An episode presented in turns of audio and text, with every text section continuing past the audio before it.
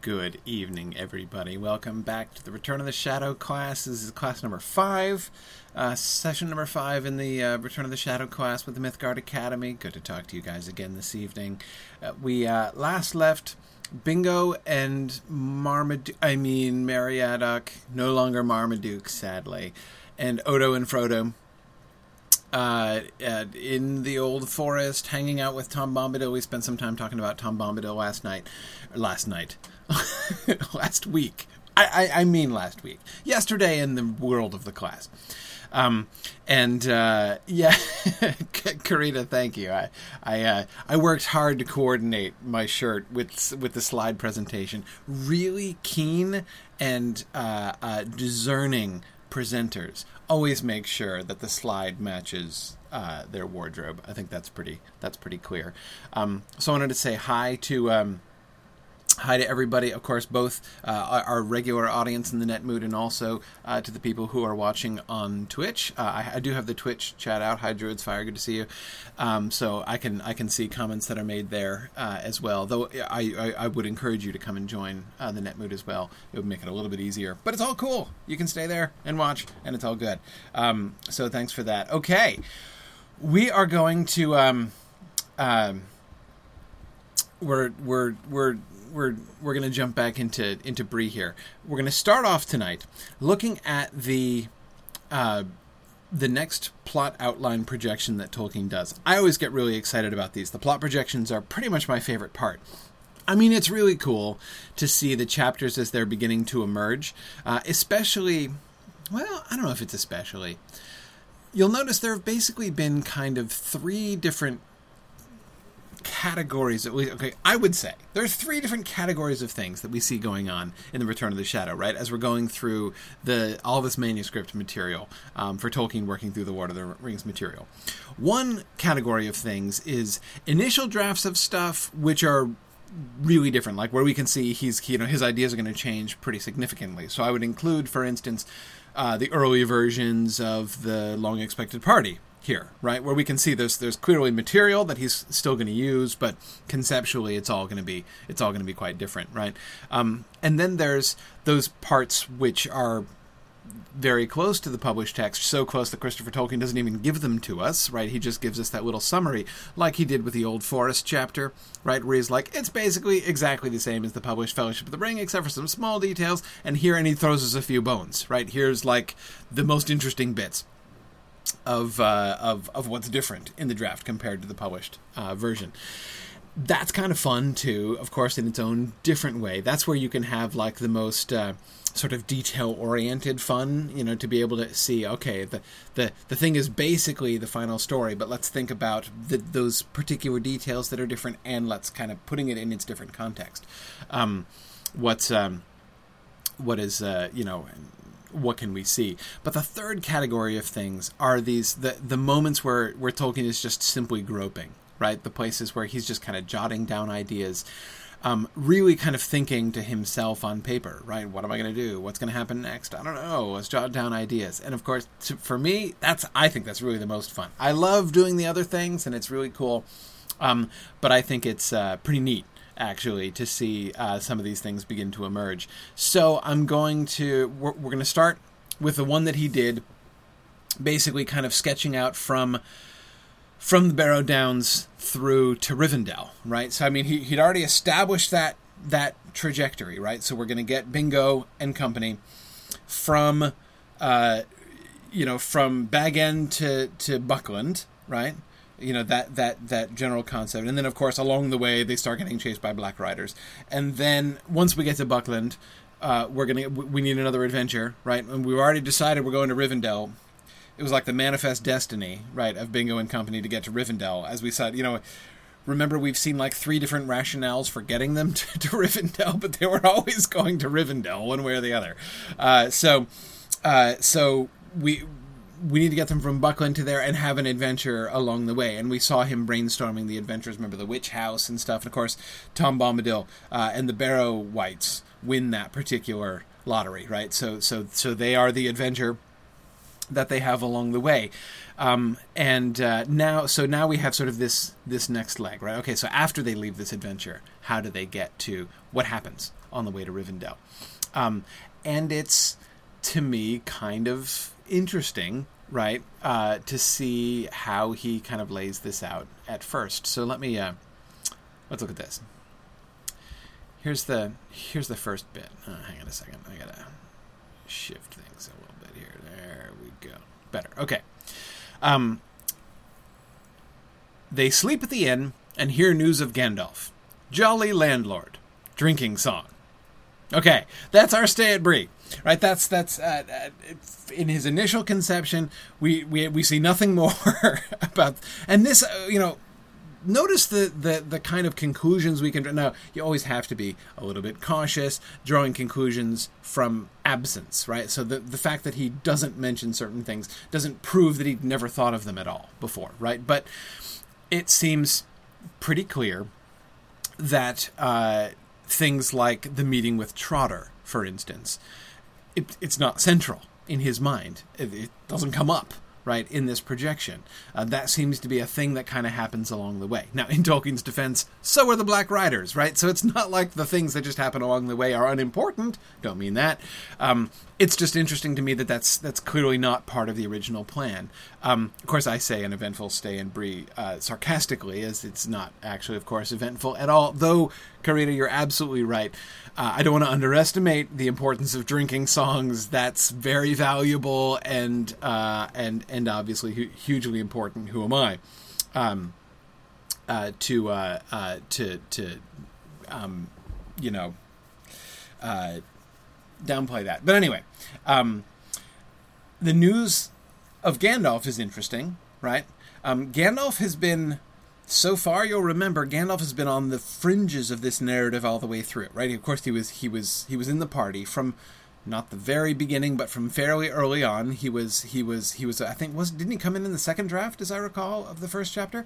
So he's been in the story from the beginning.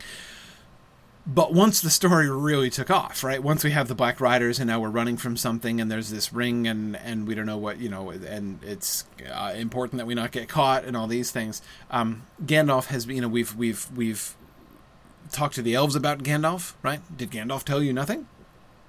Right, uh, and and there seemed to be some uncertainty, right, in Tolkien's mind about how Gandalf should be involved or what Gandalf's own plan should have been. Like, why isn't Gandalf with them, right? If this big important thing is going on, why did Gandalf leave, right? That seems to be a question which Tolkien is now asking himself, right? Uh, once the Black Riders show up. Um, and now, of course, we, we, we're, we're, we're coming to this again, right? So, okay, so they're going to get news of Gandalf. Apart from the jolliness of the landlord and the presence of drinking songs, there's there's literally nothing else that he speculates uh, about Bree here. So, um, Okay, uh, number two. Uh, continuing on in the outline. Tom sings a song over Odo, Frodo, Merry. Wake now, my Merry, something or other. something of the pillar. And of course, remember, this stuff that Tolkien writes when he's just jotting notes for himself is like his worst handwriting ever, right? So it's really, really difficult, uh, even for Christopher to make out what it is. Sorry, something of the pillar, maybe, and how they became they become separated. Tom puts a blessing or a curse on the gold and lays it on top of the mound. None of the hobbits will have any, but Tom takes a brooch for Goldberry. Tom says he will go with them after chiding them for sleeping by the stone pillar. They soon find the road, and the way seems short. They turn along the road, gallops come after them. Tom turns and holds up his hand. They fly back. Okay, a uh, couple things here. Um,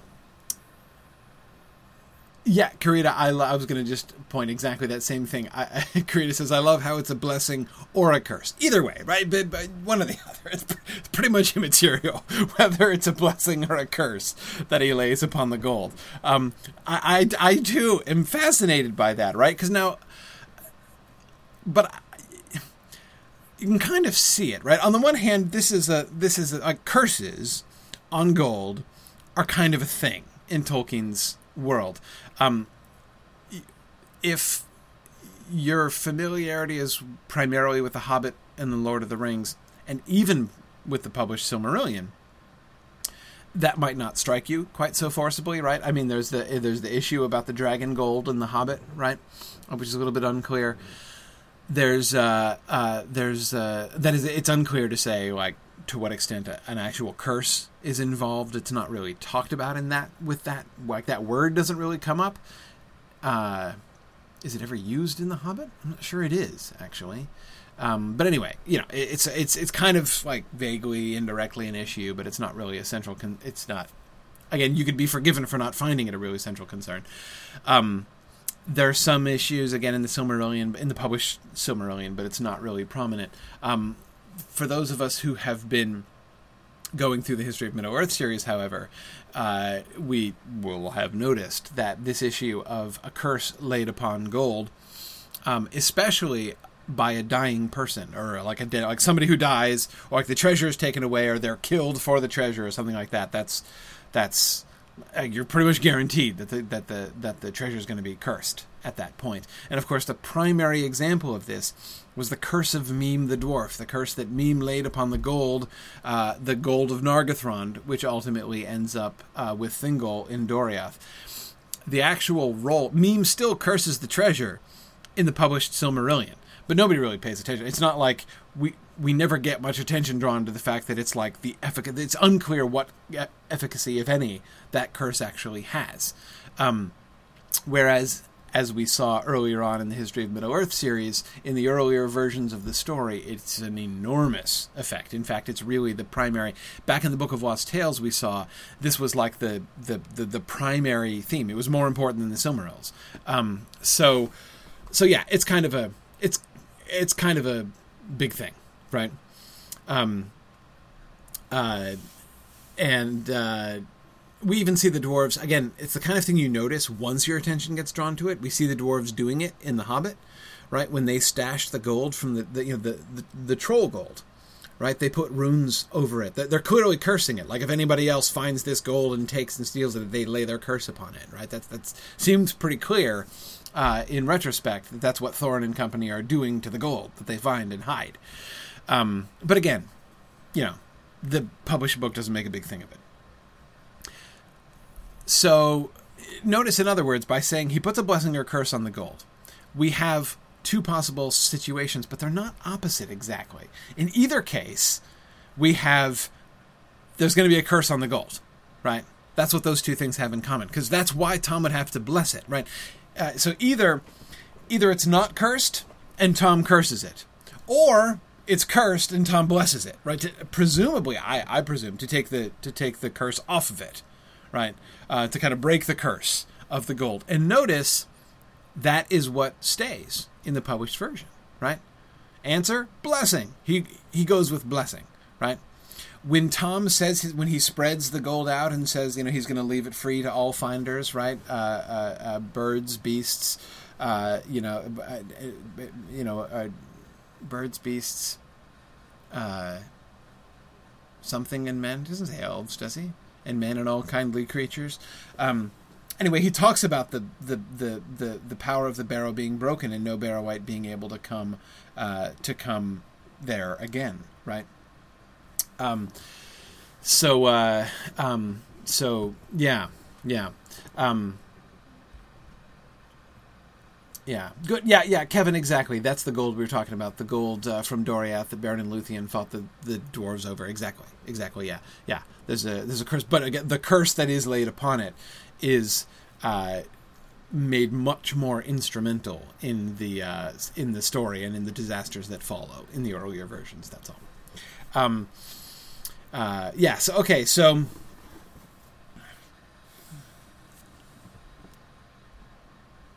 Yeah. Um. Oh. Uh. No, Tomas. We did hit the fox, the talking fox. He was there. He was there in the earlier dress. Yeah. We, we they he came across them. He was there. Um, in the uh, on the, the road to the road to uh, right bef- before they before after, in the midst of meeting the Black Riders. That totally happened. Um, yeah, yeah. Anyway, so okay, so Tolkien ultimately is going to is to go with blessing, right? A- apparently, he he seems to decide Tom Bombadil not going to be one to actually lay a curse on the gold. But see, I would submit the fact that he's put it this way, a blessing or a curse, right? Um, in my mind, I mean, it sounds, and again, Karita, I had exactly the same reaction that you did. It seems comical, right? That he seems to be like, present these two very opposite things and, and seem to be indifferent as to which one of them happened. I take that essentially uh, to, to, to mean or to suggest that whether he blesses it or he lays a curse upon it, it's essentially going to be the same kind of thing, right? That it's it's not like in one possibility he's imagining the benevolent Tom laying the blessing on the gold, and in the other he is, uh, uh, you know, laying a malevolent curse upon it, and you know, and so that it that they to those two options would represent a radically different, you know, view of Tom's character. I don't believe that at all. Um, I think that what this suggests is that it's basically he does have in mind an action that Tom is going to perform. The question is whether you characterize it as him blessing the gold or him cursing the gold, right? Uh, because of course, what Tom think about what Tom does with the gold in the published Fellowship of the Ring, right? He, uh, um, to everybody, you know, to the Barrow-wights, they'd probably see that as a curse, right? They can't get it anymore. You know, the Barrow-wight can never return to the Barrow. Um, everybody else would see it as a blessing, right? So I think that what he's what he's doing is probably you know, he probably has in mind a fairly definite thing that Tom's going to do. It's just a question of whether of how it's characterized. Uh, I would think. Um, in the end, exactly, John, cursing the gold and the Barrow against the wights. Exactly, exactly. Right. James was thinking the same thing. Um, yeah, yeah, that's um, um, uh, I think that that's uh, that that that seems to be what he has in mind there. But I agree, it's it, it is a very comical and even kind of off-putting uh, phrasing there. I love the fact that Tom's taking the brooch for Goldberry is one of the things from the beginning, right? In this very short description of what's going to happen with the barrow, you know, around the barrow.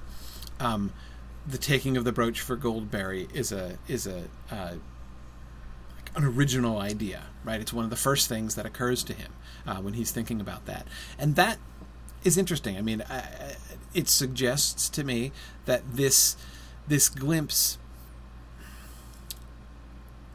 Lots of people talk about, of course, Tolkien himself talked about the perception of depth, of course, of historical depth that the story has. Um, and it's interesting to me that moment when Tom Bombadil takes the brooch from the treasure and says he's going to give it to Goldberry, and he says, you know, fair was she who once wore, th- wore this upon her shoulder. Goldberry shall wear it now, and we will not forget her. Um, lots of people, I, you know, when I'm doing like an open Tolkien Q and A, right? I get I, I get that question a fair bit, like whose brooch was that? I don't know whose brooch that was. Nobody knows whose brooch that was, right? Um, it's never a thing that's that's answered. Um, but what it's it's it's I would list that as one of the you know a, a really great example of one of the passages in, in the Lord of the Rings which gives that impression of depth right? There's this weight of history behind things. We don't even you know it's it doesn't matter for the story. It's not relevant to the story right? But it shows us about it gives us a, a kind of an indirect glimpse right? And a, which is a, a very powerful glimpse of the history of this land and place. Tom, you know, kind of like that wall that Tom seems to remember something sad about, right? Um, which I suspect personally of being the boundary between the uh, the realm of Cardolan and the the realm of Arthedain, but anyway, um, he uh, he seems to he seems to to to remember something sad about it, but it's not explained, right? Again, that's something we can kind of maybe piece together or get a sense of what he's talking about from the appendices, but but but really in no other way. The thing that interests me here is to see that that kind of element, right, that small detail, which leads to that perception of depths is one of the first things he thinks of, right, when he's brainstorming uh, these things. And that's fascinating to me, right? Fascinating to me. What, what, what, what always fascinated me is Tolkien's restraint, right?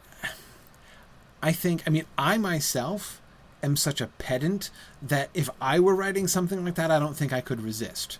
Right? I would have like a long footnote, or I would be like, I, I I'd tell the story, right? Um, even if it weren't relevant, until like an editor forced me, you know, like with threat of excommunication to uh, to to to take it out. Right? I would totally. Uh, um, uh, I, I, I would totally I would totally do it, but Tolkien doesn't. He's he's very content to kind of make these references and just let let let them sit, right? And it's it's it's wonderful. I mean, it's one of the things that's sort of characteristically wonderful about the Lord of the Rings, and so I find it therefore particularly delightful that um, that it's in this that it's kind of this deep in the fabric of the story, right? That to me is just just totally uh, totally fascinating. Um, yeah, Nancy says he does a lot of putting things in and then taking them out again. Exactly, Nancy. And see, in some ways, it would be. Uh, it would be less surprising if those things that are left in, uh, you know, and, and end up merely as the sort of perception of depth pieces in the published work, if those were things that he did do in more detail at one point, but then just kind of cut it back and and you know left it in merely as a perception of depth pointer, right? Um, if that's what happened, that would still be kind of interesting, but it would be the result of a different kind of process, right? Instead, to me, what's really fascinating is that this is what it this is what it always was. You know, I mean, it's almost like it reminds me, and this is a, a comical parallel, but uh, if you know anything about uh, 18th century uh, literature, really 18th century artistic sensibility in England, um, uh, especially in the first half of the century, you get the Romantic period, and I don't just mean like Wordsworth and uh, uh, you know and Shelley.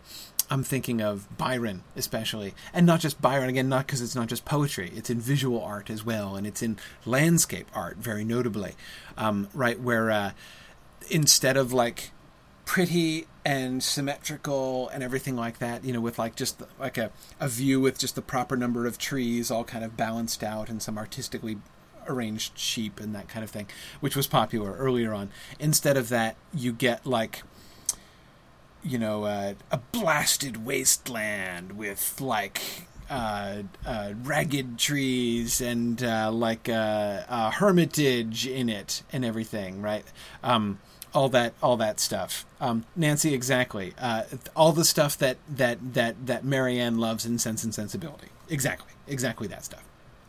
Um, one of the things that they would do, uh, like rich people who were trying to be like hip to the new style of like artistic sensibility in the early 90s, would construct ruins on their property right? The, the, there weren't ruins, right? They, so they, they would they would have they would pay someone a significant a significant amount of money to come in and build a ruin on their land because ruins are awesome, right? I mean, it's like there's nothing more picturesque than a ruin. Um, so uh, uh, there's um, that's that's in a sense again it's it's it's not I mean, I think that building a ruin on your property is a little bit silly, but uh, but in a sense, it's it's the uh, the brooch almost reminds me of that, right? I, again, like what what fascinates me about this this particular example of one of those details, which gives that sense of depth. It never like it's like a ruin that was never a house, right? Um, this is a story that Tolkien never told, right? A story, and in many of these I'm willing to believe him when he says, as he sometimes does in his letters, that he doesn't know, right? The answer, he doesn't know the backstory to these things. Um, that he, um, uh, yeah, yeah, um, that he just, he just thought this way, right? That he himself was content with the sort of emotional and in a way even mythic suggestiveness of this brooch, which recalls some lady from the past whose memory is sad, but now being retained by Tom Bombadil and Goldberry. I mean, the fact that they don't tell us about her, right, is uh, is is is like, in, like our attention is drawn to it by the fact that like Tom says we will not forget her. It's like well, bully for you. We don't even get a chance to forget her, right? We, forget her. We never knew her, right? Um, but uh, but Tom doesn't share, right? And neither does Tolkien. And again, it's from the beginning. And uh, uh Steve Malisi, if you're thinking of Tom Stoppard's Arcadia in my description of the picturesque, so am I. Uh, uh, his is one of my favorite treatments of that whole uh, moment there. Um, I love Tom Stoppard Arcadia, probably my favorite 20th century play. But anyway, uh, uh, yeah, yeah, good. And James, you're right. It is a way of demonstrating how old Tom is. Like, but but again, it's like Tom knows things that even Tolkien doesn't know, right? And that's part of Tolkien's initial conception. And I think that's just awesome. I mean, I just love that. Um, and and this is what, to me, the the the presence of this detail in this outline seems to imply, right? Seems to suggest. I just love that that's one of the first things that he thinks of. Whoa! Oh, sorry, just accidentally paged through all my slides. Um, uh, and I because I and I don't want to move on without talking about what happens about, about the action that happens. Okay, first, notice again the same characteristic thing in the first paragraph. Um, how he he starts with pure plot summary, right? Tom sings a song over Odo, Frodo, Merry. Um, Wake now, my Merry, right? And then he slips into dialogue, right? He starts, he starts, uh, uh, like the the line that Tom Bombadil would deliver comes to him, right? So he immediately starts writing that down. We've seen that happen many times, right? Where he starts slipping into dialogue. He starts think it start the the actual the actual wording starts to come to him, right? As he's as he's sketching it out. I also, by the way, I have a theory, just a theory. This is wild speculation on my part, um, but I have a theory about that first sentence. Tom sings a song over Odo, Frodo, Merry. Why did he say that? Why does he write Odo, Frodo, Merry without any like conjunctions or anything like that? Or why doesn't he just say, sing a song over three hobbits, right? Uh, you know, or over the three or something. Presumably, he knew which one. Well, like it wasn't Bingo, right? I mean, the scene is not complicated, right? Bingo is conscious; the other ones are not conscious, right? So it's not like he was debating which one should be the one who's not. I mean, it's Bingo, right? Who's conscious? Um, my uh, my my my theory is that that's the order in which they're lying Odo, Frodo, and Merry. Um, in other words, my theory is that this sentence is an example of Tolkien thinking pictorially, right? He's seeing the picture of Odo, Frodo, and Merry lying in the in the barrow, and so he he he notes that, right? Sings a song over Odo, Frodo, Merry, right? As they're lying there. Um, part of what leads me to this theory is that I mean we know Tolkien talked about. Tolkien was a painter. People forget that Tolkien was a painter, but his painting was pretty. Was he denigrated his own painting all the time. He was an extremely humble painter, um, but he did think about. See, this is one of the reasons why the Lord of the Rings is so full of landscape description because that's how he thinks, right? He pictures things in his head and then describes them. Um, and um, I suspect that he's picturing this scene as well. Um, uh, again, just a uh, uh, suspicion on my part, not a nothing definite. But uh, anyway, last paragraph here. Tom says he will go with them after chiding them for sleeping by the stone pillar. They soon find the road, and the way seems short. They turn along the road, gallops come after them. Tom turns and hold, holds up his hand. They fly back once again we see the power of Tom Bombadil, right? Once again we get this implied connection between the Barrow Wights and the Black Riders, right? So somebody's coming galloping up, and Tom just holds up his hand, and they turn around and run away, right? Um, here's why I think this is particularly um, particularly important.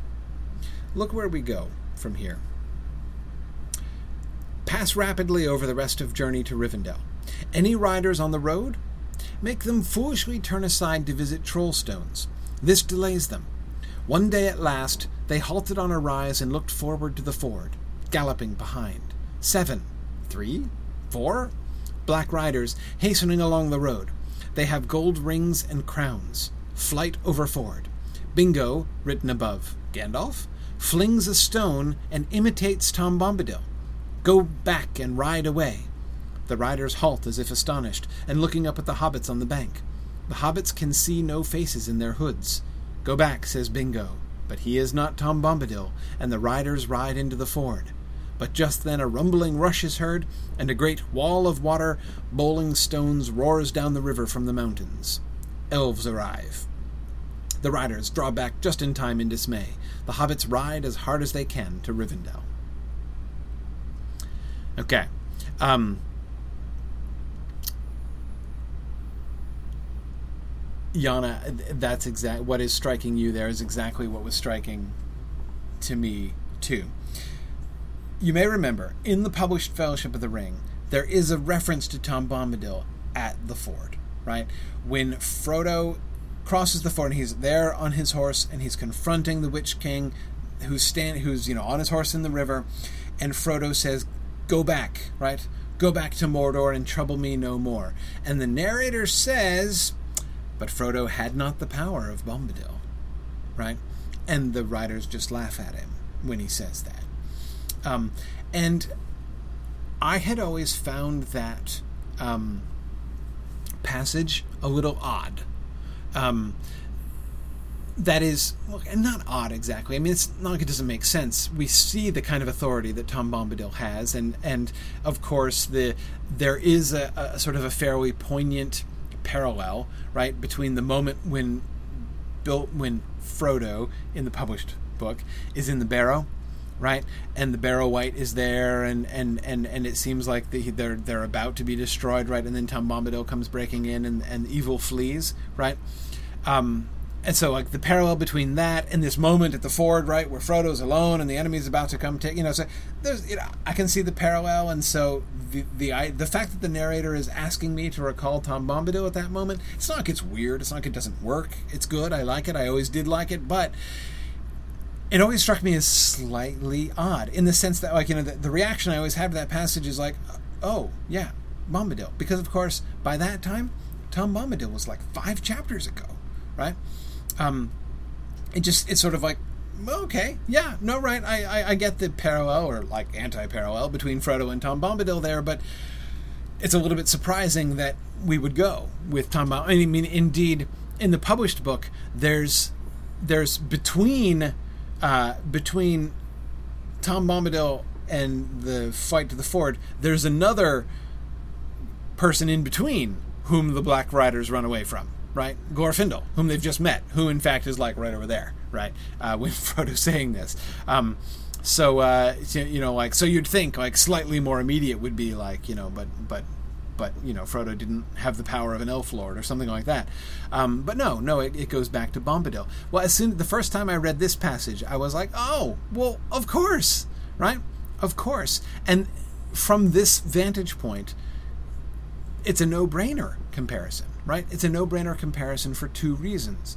For reason number one, there is no intervening space, right? In Tolkien's mind, as he's planning this out, he's remember nothing happens at Bree, and there is no Weathertop, right?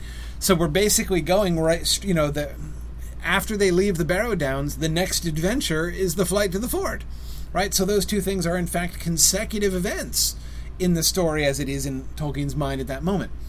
The other factor, of course, is that Tom Bombadil is the person, the only person, with power over the Black Riders, right? And he's shown his power not just over Barrow Wights, who are kind of parallel to the Wraiths in some way, right? But over the Black Riders themselves personally, right? And so, therefore, you know, because it's this is not the first time. The Ford is not the first place where the riders have caught up with them on the road. It's just that before, when they caught up with them on the road, Tom Bombadil was there and he held up his hand and they ran away. And so Tolkien, or so Tolkien, so Frodo is trying to recreate that moment, right? Um, so again, in this context, it makes absolute total sense. I love it, um, but uh, um, but it's it it remains in the published text, and again, the parallel still works but it works a little bit less intuitively because neither one of those two things are true, right? The two incidents are not immediately back to back to each other at all anymore. Uh, there's now a long Bree sequence plus the Weathertop sequence in between. And uh, and also, of course, there is no longer a passage of Tom Bombadil uh, defying the Black Riders themselves, right, and making them to flee. So there's no immediate precedent for applying the power of Tom Bombadil to the Black Riders. Um, anyway, uh, I, I, think uh, I think that it's so. This this is one of those moments in the Return of the Shadow that was like sort of explained one of those kind of niggling little questions or, or sort of uncertainties I'd always had. So I, I really I really enjoyed that. Um, what else do you notice? Of course, we still don't know how many Black Riders there are, right? There's either either seven or possibly three or possibly four, right? There is a there's there's more than two, but not but we're still not up to nine, right? Uh, Black Riders. Um, they have rings and crowns. Uh, the fact that they have rings is itself kind of interesting. Of course, you know they've been connected with rings and passing through rings, right? Uh, uh, since Tolkien began to speculate about wraiths, which we did two classes ago. Um, but also remember, at that time, he said that they didn't have them, right? Um, that the rings were taken back and they remained slaves, you know, wraith slaves under the under the will of the necromancer. But uh, but yeah, absolutely. Um, so uh, um, yeah, yeah, yeah, good. Good, and uh, yeah, Diego, you're right. In the in this originals, uh, Tom is the only one who commands them, the the Black Riders, right? The other characters just threaten them or chase them away. Absolutely, absolutely. Um, uh, yeah, I don't. Um, and and with the crowns, I, I, don't know about the gold rings and crowns. Like, uh, one possibility, of course. Remember, they've been hooded all the time, so it's possible that they have had visible crowns underneath their hoods the whole time. It's apparent that their clothing does not become invisible. Remember Tolkien wrestling with that issue? Because Bilbo's clothing becomes invisible when he puts on his ring, so why should the clothing of the ring wraiths be visible? Why should you be able to see their cloaks and their boots? Right, it'd be pretty inconvenient if Bilbo's, you know, cloak and, and, and boots remain visible um, if uh, you know when he puts on the ring. So, so you will recall Tolkien kind of weighing that question um, before. But uh, anyway, so it's not impossible that they've been wearing crowns the whole time, um, uh, and possibly uh, uh, possibly rings as well. I guess. Um, and uh, yeah, Ben, you're right that rings are typical features of ancient kings. I mean, this does to, for them to have a ring on their hand and and uh, and and crowns on their heads does sort of establish them as uh, you know lords, right? Does make the, though of course it um, it also establishes some pretty significant irony here, right? Uh, with the ring wraiths, because uh, of course they're they're kingly, but they're also slaves so there's that, right?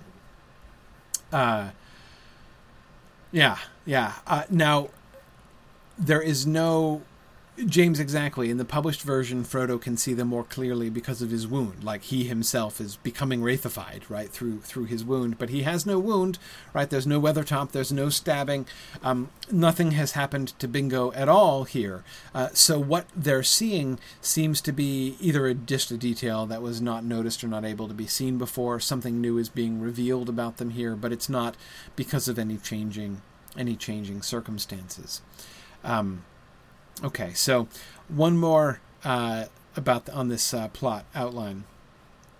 I was blown away by how it ends. Right at Rivendell, sleeping Bilbo, Gandalf. Some explanations. Ringmail of Bilbo in Barrow and the Dark Rocks.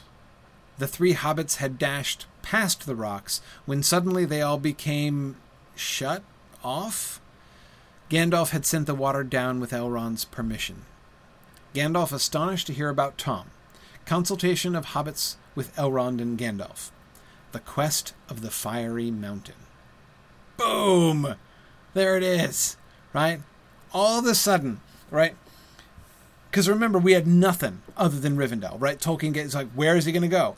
Uh, remember that passage we looked at last time where it seemed to be a, a, legitimately open question to Tolkien what direction they headed east, west, north, or south, right?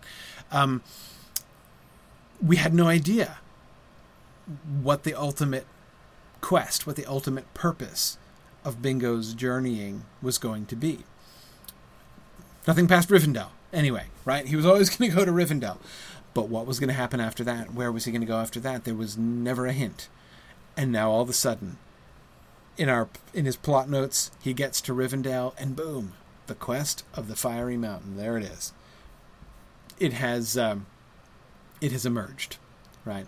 Um, and that's pretty cool. Um, now, let's talk for a second about Gandalf. So, finally, we're going to catch up with Gandalf, right? So now we're, we're, we're going to get some after the fact exposition from Gandalf. Uh, let me go back for a second because we I didn't mention the Gandalf thing here, right?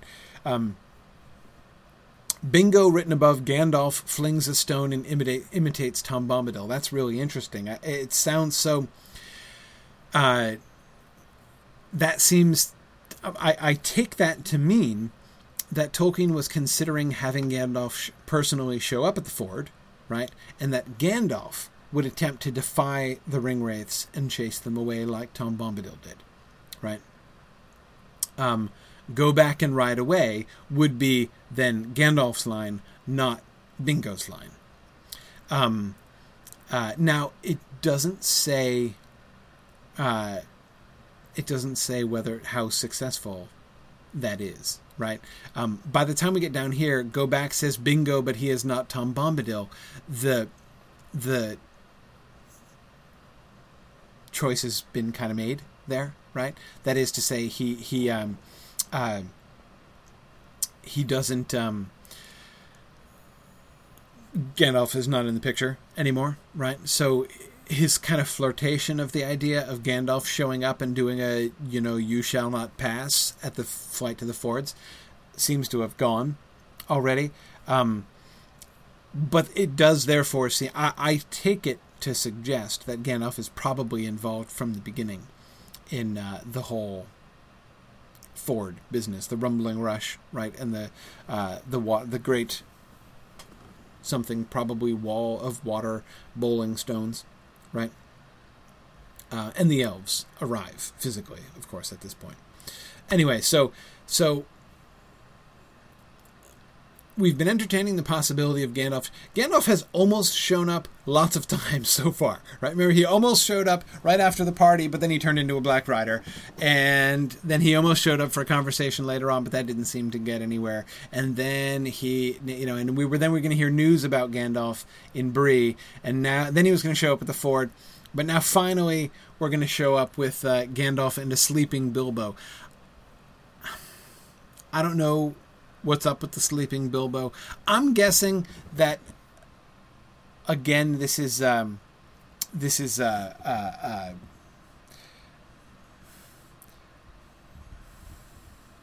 Does this mean that Bilbo is asleep, like in bed, asleep? Like there's something wrong with Bilbo? I would doubt it.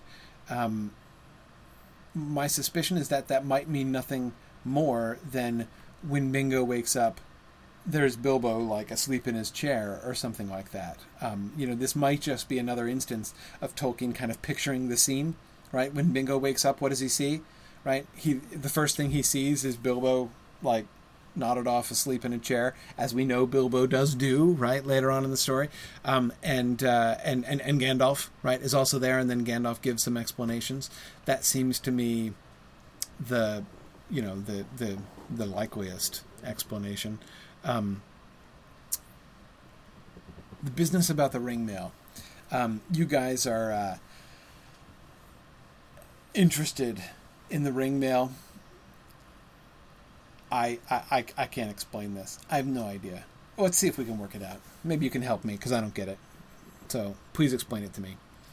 Ringmail of Bilbo in Barrow and the Dark Rocks. Okay, so I, I'm, I assume we mean the Mithril Coat, right? Bilbo's never had any other mail that we know of, right? So Ringmail of Bilbo in Barrow. in Barrow and the Dark Rocks. Does that mean that it's in the Barrow uh, along with some Dark Rocks, or is there like a Barrow and Dark Rocks, and that's where uh, Bilbo's ring mail is? Why is Bilbo's ring mail in a Barrow? Is this a problem? Is this, as seems likely to me, his next adventure? Right when he gets to Rivendell, where's he going to go next? Right, we're going to get some explanations. So, is this the problem he has to solve? Bilbo has lost his ring mail. It's in a barrow, right? And there's some dark rocks, presumably, ar- around the barrow. The three hobbits had dashed past the rocks when suddenly they all became shut off, cut off. That is, in the Barrow Downs, are we talking about? So when the hobbits were dashing around, getting lost in the fog, they passed the dark rocks where the barrow with Bilbo's ringmail was. So, does this mean that Gandalf is going to tell him, or Bilbo is going to tell him? Anyway, some explanations are going to occur, right? Which is going to say, so um, Bilbo lost his mail coat in a barrow. Yeah, it's a barrow with these dark rocks, and the Hobbit and B- Bingo is going to be like, oh, dang it. I remember those dark rocks, right? We ran right past those dark rocks in the fog. Yeah, right. Uh, you know, right when we then we were suddenly, you know, all, you know, separated in the fog and everything. Gandalf had sent the water down with Elrond's permission. Okay, so there we go. So again, um, uh, does it mean now, Matthew? That's a great, uh, that's a great, um, uh, that's a great explanation. I love that. Um, See, Nancy, I too was thinking of the dozing in his chair Bilbo that we get in the published version, right? But Matthew has a different idea.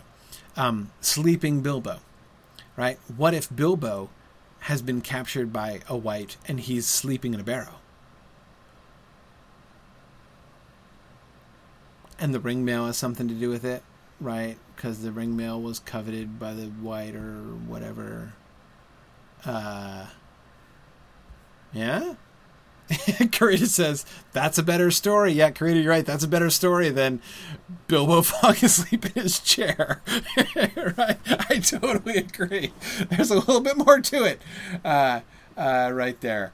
Um, so, uh, and I agree, Karita. Just finding somebody's coat. I mean, it's. I mean, if they get to Rivendell and the next thing is like, "Dang it, I lost my coat. Could you go find my coat for me?" I mean, even if it's in a barrow and therefore dangerous to recover the coat, it's. Uh, it's not. Uh, yeah, so Ben is thinking maybe the ring mail protected him from being killed, so he's only asleep. Maybe, maybe. I'm liking this idea, Matthew. I think you're onto something. I love it.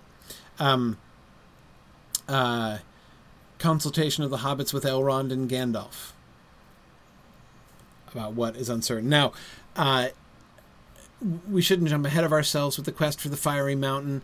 Um, we don't yet. I mean, I, I, we can't get too far ahead of ourselves. We don't know for sure what that means, right? Especially in this context where the ring is not mentioned even once, right? In this whole thing, something about Bilbo's mail and barrows and falling asleep, right? And uh, consultation and, and discussion and explanations, right? And astonishment, but nothing about rings. Um, fascinating to me, in fact, that Bingo's ring is not mentioned anywhere in this whole thing right, in this whole outline. Um, does this, in fact, have anything to do with the rings? The ring wraiths are wearing rings, right? But do they actually care about Bingo's ring? Um. Uh. Anyway, I, I that's I think it's uh, uh it's it's interesting, and Yana, exactly as you say, there hasn't even been given a real reason to destroy the ring, right? We know that the necromancer might want it back, and he may be ticked off that uh, uh, that he uh, you know he may get ticked off that that he doesn't have it back, right? And he may exact some penalty, uh, like your soul, but he he he doesn't. Again, there's no there's no sense of like it's it's imperative for some reason to uh, uh, to make sure that the ring gets destroyed. Um, yeah, yeah.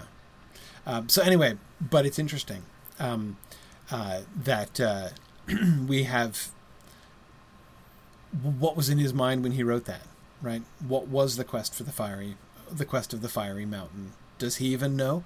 Right? I don't know, but uh, but it's interesting. It's very cool. Okay. Um, a few notes from Christopher Tolkien here, still Barrow-wight related. A first version of the Barrow-wight's incantation was rejected and replaced by the form that appears in the Fellowship of the Ring, but the changes made were very slight except in line 7, where for till the Dark Lord lifts his hand, uh, so remember the the um, uh, uh, the, it's it's the ending of the of the Barrow-wight's incantation uh, till the Dark Lord lifts his hand over dead sea and withered land. Um, uh, anyway, so the first version had till the King of the Dark Tower lifts his hand. In the rough workings for this verse, my father wrote, The Dark Lord sits in the tower and looks over the dark seas and the dark world. And also, his hand stretches over the cold sea and the dead world. This, I think, is very, very suggestive. Um, exactly, Arthur. That has always been a question which I think is really in the in the poem as it stands in the published text. I think it's totally it's really open to interpretation. Who's the Dark Lord, right? Is the wight talking about Sauron? Is the wight talking about Morgoth, right? Um, I, I, and honestly, I think my money would have been on Morgoth, frankly. But till the King of the Dark Tower lifts his hand, that's that's Sauron. That's got to be Sauron, right? And I don't just mean because of Barad-dûr, to which there's been no reference yet, right? Um, what I mean is he's always at a tower, right? I mean, if there's one thing that Sauron is, fa- it's, it's Sauron has like a kind of real estate that he likes, right? And he's liked it since the first age. He had a dark. T- he he he. know we know he's going to build Barad-dûr in Mordor eventually. He had a dark tower in Mirkwood when he was the necromancer. Uh, uh, there's references to him building a dark tower in Taur-nu-Fuin back when Huan and Luthien kick him out of the other dark tower that he had, right? The tower which was Minas Tirith and then became um, uh, uh, uh, Tolan. So Sauron's all about the Dark Towers, right? That's totally his thing. Um, so, uh, uh, th- so yeah, I mean, exactly. There's some people who like you know ranches, and there are some people who like colonials. Sauron likes towers. This is his thing. Um, it's, it's clear. Morgoth never lived in it. Did Morgoth ever live in a tower? Even once? I don't think so. Right? Morgoth is in the mountains. Right? He's, he likes more of the subterranean deal right? Um, but uh, but but yeah. So clearly, clearly, clearly, clearly, the Barrow Wight is referring to Sauron, to the Necromancer, which of course he would, right? If he's a ring wraith and therefore under the dominion of the Necromancer, of course he's talking about the Necromancer, right? Obviously. Um, uh, where is the Dark Lord's tower, Brandon? I, I would th- see. Uh, well, okay, a couple things here. First, where's his Dark Tower? Mirkwood. Uh, he's been kicked out of that. It's true, but maybe he's going to come back to his tower. We don't really know. Um, but Brandon, as far as the second half of your question, where is there a dark tower that looks out over dark seas and a dark world? There isn't yet, right? Remember the incantation. The end of the incantation is a prophecy by the Barrow-wight of what is to come, right? Um, so presumably, either a whichever tower Sauron happens to be occupying at the moment is going to be looking out over a dead sea, a cold sea and a dead world eventually, right, if the prophecy of the Barrow Wight comes true, or when the rule of the Dark Lord is completed, he's going to build himself his final best, most upgraded Dark Tower which will be Brandon, no doubt, conveniently located next to a dark, cold sea uh, for the greater convenience of looking over it, as clearly waterfront property is one of the things you look for in a dark tower if you were a dark world. Uh, so there you are. Um, yeah, yeah. So it's all good. So anyway, so that was just a really it's a small point, but to me an interesting one. Again, it clearly fits in this world. Now, I say you know about the the identity between the Barrow-wights and the Ringwraiths, which we were looking at last time. That's not going to stick around obviously it's not going to stick around forever, right? It's not around in the published version. It's not to even going to stick around very long, right? Um, uh, so uh, let's uh, let's let's look how this uh, carries on. So this is now the fuller version of the of the the latter Tom Bombadil story, the Barrow Down story, uh, that uh, that Tolkien is now writing out. But I cannot say for certain. Tom is not master of the riders that come out of the Black Land far beyond his country. All the same, the hobbits wished that Tom was coming with them. They felt that he would know how to deal with them if anyone did. They were now at last going forward into lands wholly strange to them, and beyond all but the most distant legends of the Shire, and they began to feel really lonely, exiled, and rather helpless. But Tom was now wishing them a final farewell, bidding them have good heart and ride till dark without halting. Um, two things I think that we can see uh, that we can see. Sorry. Karina wants uh, a realtor to f- post a fake page with a listing for the Dark Tower uh, that uh, that Sauron will one day uh, occupy. Karina, that's that has to happen. Um, uh, we we must actually do this. Anyway, sorry. Um, two main points that I would make about about this passage here. Um, first, notice what's happened, right? As Tolkien has actually, as he moved from his plot projection to actually writing out this chapter, the Black Riders have changed. Black Riders aren't Barrow-wights anymore, right? That's new when they first met Tom Bombadil, remember Tom Bombadil was all like, "What the heck are the Barrow Downs doing? The the Barrow-wights doing, wandering around the Shire?" Right? Uh, now, not anymore. Right? Now suddenly we have um, uh, we have Tom is not master of the riders that come out of the Black Land far beyond his country. Um,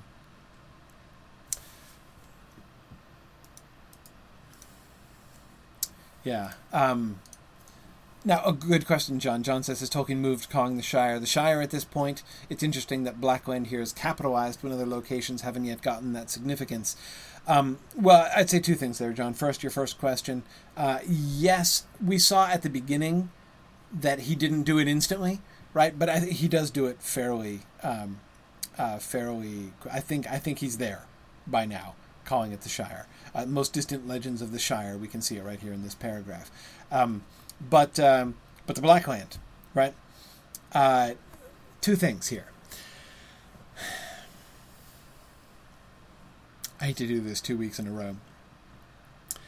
Uh, Christopher points out that the name Mordor exists, right? It's already been written. It's there. It appears for the first time in the Fall of Numenor, one of the drafts of the Fall of Numenor. Um, so we, we, we, we saw this in the Lost Road. The idea that Sauron has his home base in Mordor, which means the Black Land, right? It's just like a, this is just a literal translation of Mordor. So the fact that that's a literal translation of Mordor leads Christopher to suggest so likely, at least probable, that he's referring to Mordor not yet by that name, but you know, sort of in translation here. Maybe, but let me just again throw out that possibility that I was throwing out last time. Maybe not, right? Or maybe not clearly yet. Um, maybe it's significant that Tom says the Black Land and not Mordor here right? Uh, maybe the Black Land, maybe at this moment, the Black Land is not yet Mordor. Um, maybe that identification has not fully been. Maybe again, this is just him recycling a concept rather than him actually connecting this story of the Necromancer and of Sauron to the story of the Necromancer and Sauron that he had done earlier on. Um, the Sauron of the Numenor story was always the same Sauron, the same Necromancer, um, as in the earlier, the same necromancer, the same dude that Luthien and Huan kicked out of his tower. Um, uh, that's been he's from the beginning the same, but that's because the fall of Numenor, as we discussed in the Lost Road class, was conceived as essentially a sequel to the Silmarillion material he'd already written, to the mythology he'd already written. So it's very explicitly in the same world, right? And so he chooses Sauron as like the surviving bad guy uh, when Morgoth is is is is in the nick, right? So um, they they they again that it's conceived of as a continuous world. I don't think the evidence yet shows that he's conceiving of this world as continuous, as a sequel to that earlier story, in the same way that the Fall of Numenor was a sequel to, you know, the Quenta Silmarillion. Um, so, uh, so yeah, Diego, I, I, suspect maybe Tolkien isn't sure himself. That seems entirely that seems entirely possible. Um, uh, yeah. Yeah. Um, so it's I, I would I, I, think it's still possible that he's that he's recycling there. It's not yet clear that he's drawn that identity that he's made it continue con, continuous in that same way. Maybe he has. Maybe he's going there. We know he's going to get there, right? So it's going to happen sooner or later. Um, which is why I am particularly keenly looking for those moments, right? Um, when he makes those connections, uh, you know, I'm like, is this it? Is this the moment? Right? Can we see it happening here? Maybe here, but uh, th- to me, the evidence is still not yet. I'm not. I'm not totally convinced uh, by this. Um, but one thing that is clearly happening: the world is getting bigger. Right? Notice he emphasizes the perception of um, he notices the perception of um, bigness of the world, right? By the Shires, they began to feel really lonely, exiled, and rather helpless. They were now at last going forward into lands wholly strange to them, and beyond all but the most distant legends of the Shire.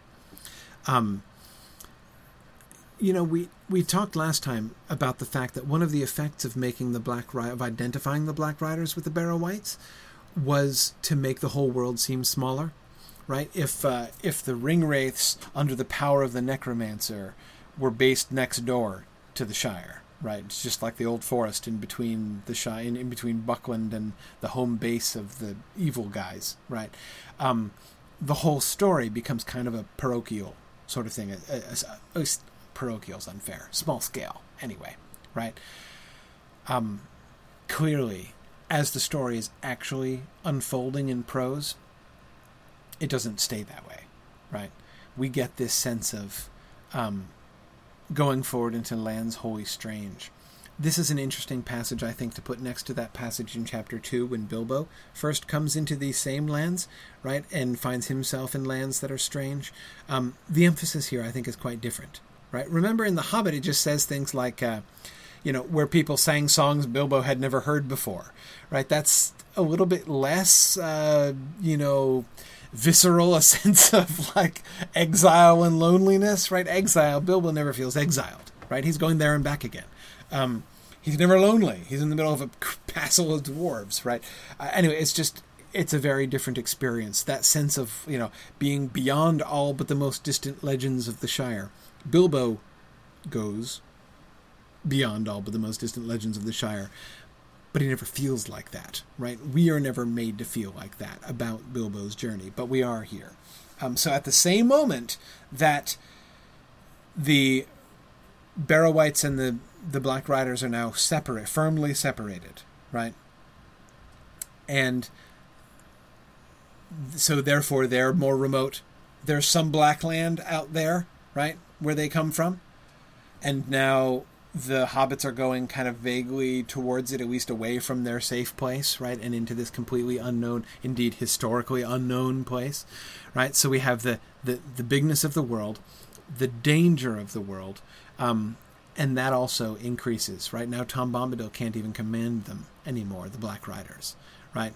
Um, you know what Tom is saying now. They're they're they're out of his jurisdiction, right? He can't. Uh, um, uh, he can't command them anymore. That's gone. Um, yeah, yeah. Um, yeah, Kate. Good, Kate. Again, thinking about the Black Land issue, says that uh, uh, it still seems that Tolkien is writing a Hobbit sequel, not a Silmarillion appendage. Right? Yeah, exactly, exactly. Um, and Kate, why not? Because he's still trying to get the Silmarillion published, right? This isn't this isn't like a sequel to this. You know, he's he's not. Uh, uh, in writing the Fall of Numenor, he was adapting the Silmarillion story, or he's not adapting the Silmarillion story here. He's still trying to get that thing published. Um, okay, let's keep going. When our four hobbits at last rode into Bree, they were very glad. The inn door was open. It was a large round door leading into the side of Bree Hill, at which the road turned, looping to the right, and disappearing and disappeared into the darkness. Light streamed into the road from the door, over which there was a lamp swinging, and beneath that was a sign a fat white pony standing on his hind legs. Over the door was painted in white letters, The Prancing Pony by Barnabas Butterbur. Someone was singing a song inside. Uh, um, let's pause for a couple things on this first paragraph. First of all, um, I can't help but notice this when I read it aloud. This is, by the way, one of the little Easter eggs that uh, uh, you can only notice when you read Tolkien's prose aloud. Did you hear? Someone was singing a song inside, right? Hear all the S's, right? Uh, the not only the alliteration, but the, the that that's that's that's like pure. Tolkien is always sensitive to those things. Someone was singing a song inside. Um, it just it just it just rolls out. Um, but anyway, yep, we have indeed caught up with the uh, that uh, we don't know anything about Barnabas Butterbur, but I suspect he's going to be jolly, right? And uh, and sure enough, yep, first thing we see is a drinking song going on inside. Now, Arthur, great observation. When our four hobbits, that is a very different style, a very different narrative style. We haven't gotten that exactly before. But of course, it is more different from the published version than it is from earlier passages, right? Um, the more kind of lighthearted, more uh, intrusive voiced narrator of the early chapters of The Hobbit is, uh, uh of the Lord of the Rings rather, is still going strong here, right? Um, Yeah, yeah. Um, right, and good, good, yeah, very good. James was just noticing the uh, that, of course, we the whole thing is like the whole end of that paragraph is this uh, sort of cascade of, of alliteration, right? The Prancing Pony by Barnabas Butterbur. Someone was singing a song inside. Um, I, am not trying to uh, to make a, a big, huge deal out of it. It's just Tolkien being playful, I think. Um, being playing with this, you know, just being able to kind of hear Tolkien playing with the sound of words um, in ways which seem to me wholly characteristic of uh, uh, of of the um, just of, of, his style. But anyway, okay, we'll carry on. As the hobbits got off their ponies, the song ended, and there was a burst of laughter. Definitely a drinking song. Bingo stepped inside and nearly bumped into the largest and fattest hobbit that he had ever set eyes on in all his days in the well-fed Shire. It was obviously Mr. Butterbur himself. He had a white he had on a white apron and was scuttling out of one door and in through another with a tray full of mugs. Can we said Bingo.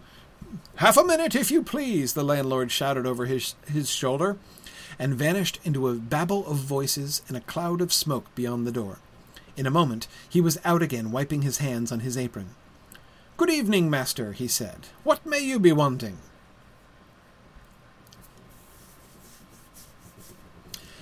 Um, Butterbur is a hobbit. The Prancing Pony is a hobbit inn. Bree is a, an entirely hobbit town. There are no men anywhere here. Um, yeah, yeah. Um, that's a thing that's happening here, right? Um, What are the implications of this? What do we make of this? I find it particularly curious, especially given what I was just pointing out in the previous slide, right? As the hobbits have passed the Barrow Downs, in a sense, the Barrow Downs, the Barrow Downs were pretty scary, right? It was a freaky place, but it was a homey freaky place right? It's it's it's it's a known danger. They had at least heard stories and rumors about the barrow downs right?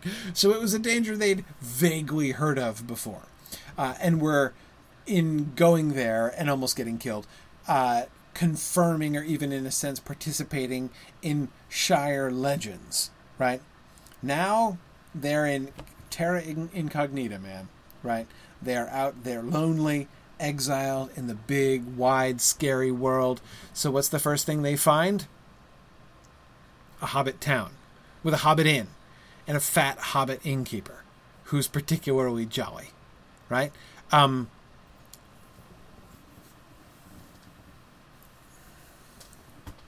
that's fascinating. Yeah, Nick, exactly. Nick Marazzo says they've they've come home again to a hobbit town. That's to me exactly the effect. It's a powerful effect. Uh, the Prancing Pony, it's homey already. I mean, it's, or I should say, it's still homey, right? In the, uh, um, uh, in the published Fellowship of the Ring, right? Um, I dare say it will be home-like enough is in fact something that they actually say about it in the published, in the published Fellowship of the Ring. Um, the homeliness of the, of Butterbur's house is something that is escalated, is increased in um, uh, in the original draft, right? Um, when he got when he gets to Bree, remember he envisioned Bree, right? We had the Jolly Innkeeper and the drinking song, so he knew he was coming here. He didn't have anything planned, at least in that outline. He didn't have anything planned for Bree, uh, other again with the always noteworthy exception of the drinking song. He had nothing planned, um, but. Uh, when he gets there, he decides to make it a to make it a hobbit town, to make it more homelike.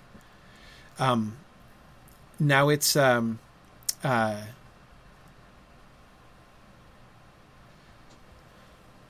yeah, it's um, I don't know what to do with it, frankly. You know, uh, does it does it shrink the world back down again? Is it. Why does he do it? Why does he give them a hobbit town and a hobbit inn and a, you know, like a, happy hobbit place full of jolly fat hobbits, right? Well, okay, one jolly fat hobbit. Other, perhaps more modest sized, but still jolly hobbits, right? Most of them are. I mean, there's of course a significant exception to the jollity, but um, uh, but still. Um,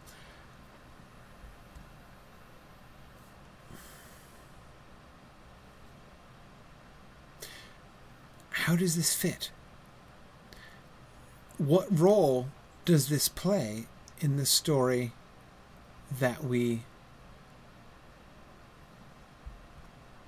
um, does it get now? Diego suggests maybe it does make sense. You know, while uh, uh, you know, sort of he's making the world bigger, there are other Hobbit settlements. You know, afterwards it becomes an amalgamation of men and hobbits, making the transition between big and little people. Um, Diego, yeah, I agree. In the published Fellowship of the Ring, Bree is like a, uh, it's like a halfway house, right? Uh, you know, it is. It's like halfway between the Shire and Rivendell right? So um, it's not exactly geographically halfway, but but but still, it's it's the transitional point. Just as the in the Hobbit, the last homely house is on the edge of the wild, right? So when you get past Elrond's house, you're in the wild, right? Uh, where you can expect any any manner of hair raising thing to happen to you. Um, we add this intermediary stage in the Lord of the Rings, right, where it's transitional between the Shire and Rivendell. Um, it's got some big things about it, but it's got small things. It's got big people and it's got small people, right? Um, it's familiar in part, but foreign in part to the hobbits as they're traveling through. Um, that is not the role of Bree in this original conception, right? Not so directly in any case, but could it be transitional in a different sense? Right? That is, they are out in strange and foreign territory, and what do they find? More hobbits, other hobbits. Does this suggest that the Shire, where there is not really the sort of the epicenter of hobbitry that they like to think of it as, um, you know, are we supposed to see this as this indication or hint that there's a like there's a there's there, there's another Shire over here, right, which is different and maybe with some cultural differences, but it's separate and they never communicate at all and are in fact not even aware of each other.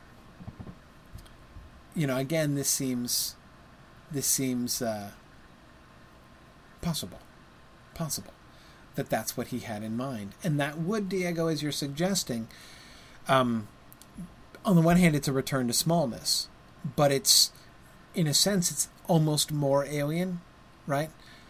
Having left the Shire and this, you know, the having left Hobbit lands behind, they're expecting to find if, if they found a settlement of men, right, that wouldn't have surprised them.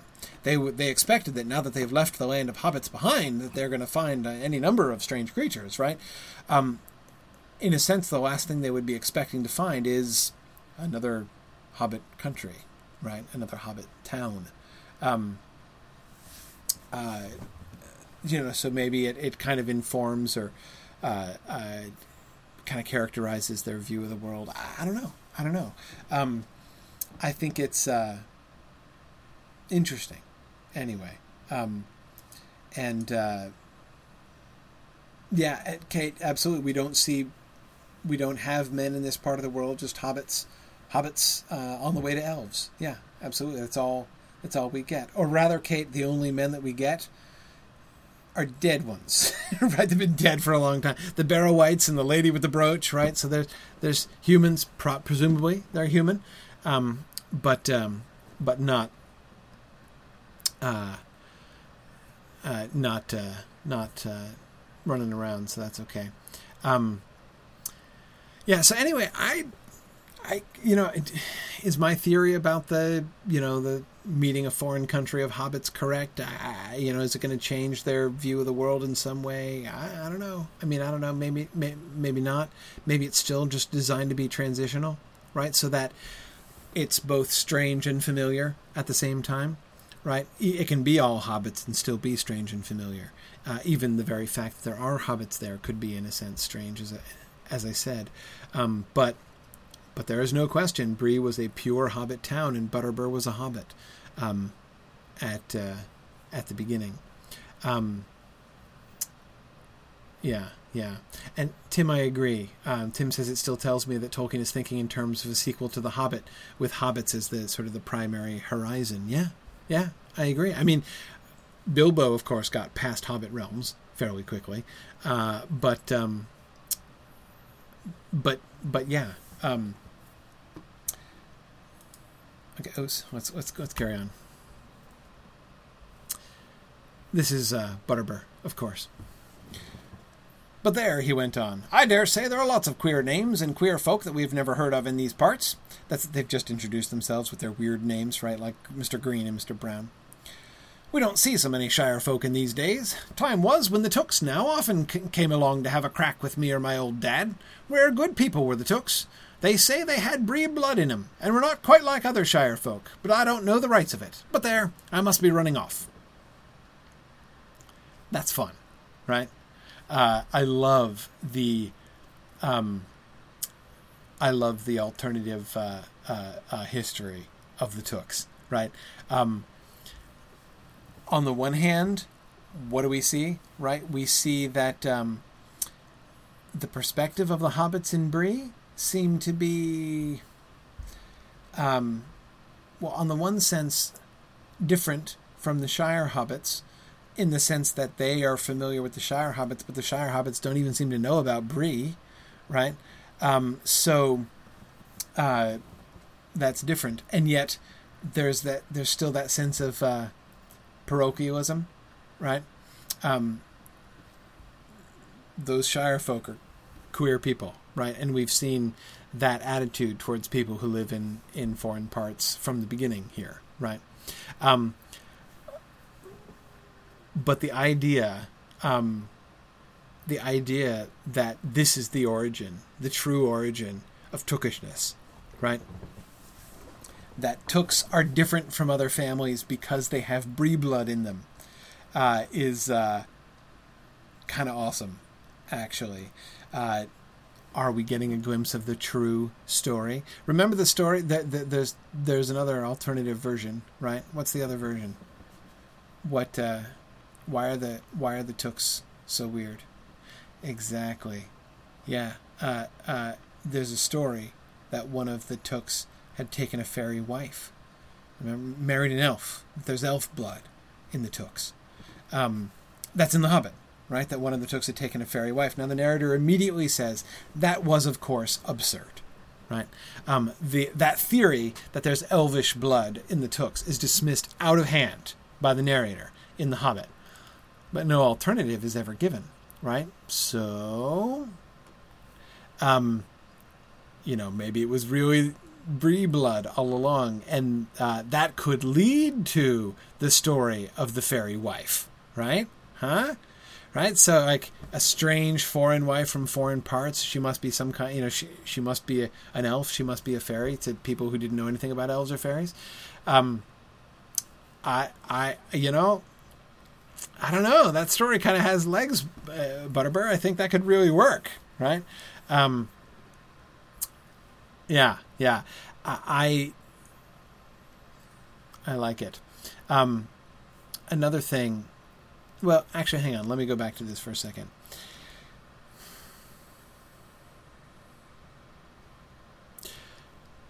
One of the things that really struck me this time through.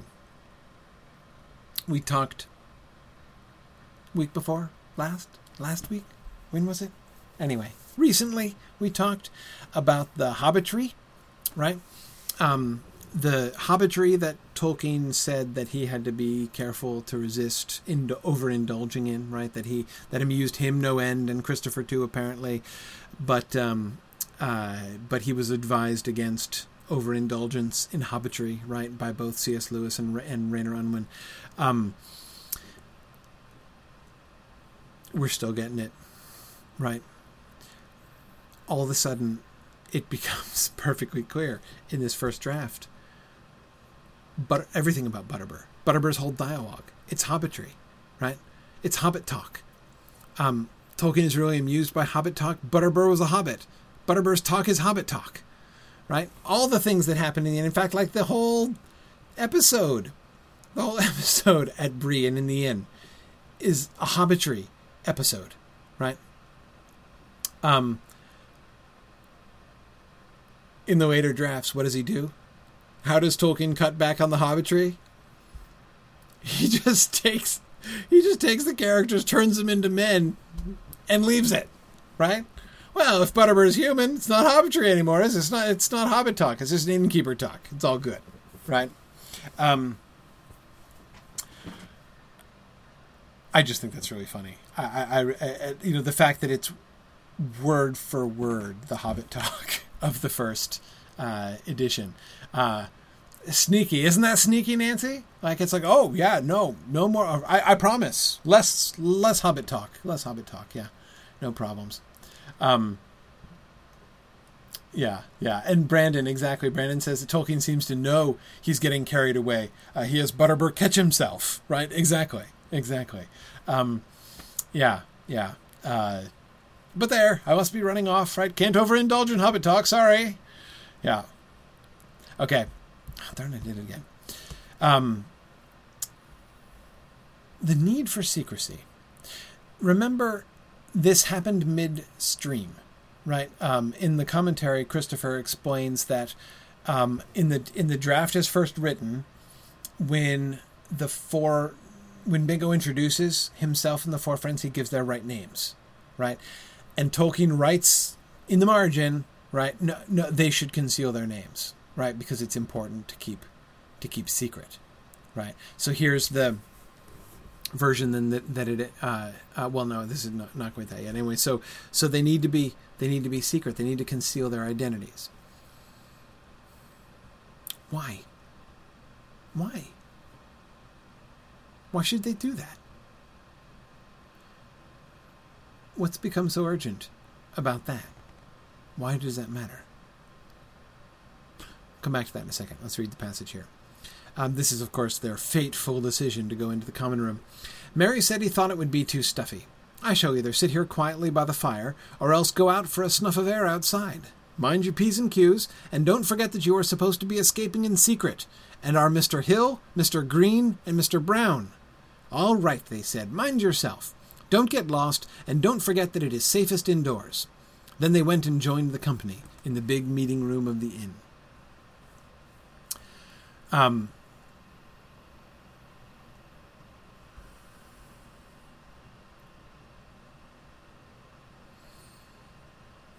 okay.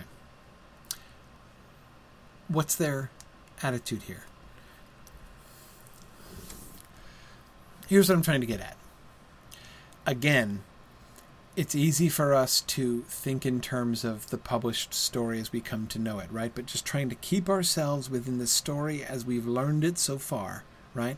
Within that framework, what is the need for secrecy exactly? And how is that need for secrecy expressed? On the one hand, it's similar. It's expressed similarly to the need for secrecy in the published book, right? Um, in their disguising of their names though of course in this sense the secrecy seems to be even greater right um, than in the published because it's only Frodo's name which is concealed in the in the published book. Here all four of them go by fake names um, which they're supposed to remember. Um, why is there that much need of secrecy? However they're going to go hang out with everybody and sing, and, and sing drinking songs and tell story in the common room of the inn. So there's obviously not that much need for secrecy. Right? Now, again, I know that like memories of the published story are going to intrude. Um, of course, we know Frodo and and and and Sam and Pippin are going to go into the common room of the inn as well, right? And they know they have need of secrecy, um, but it's I think anyway, to me it sounds different.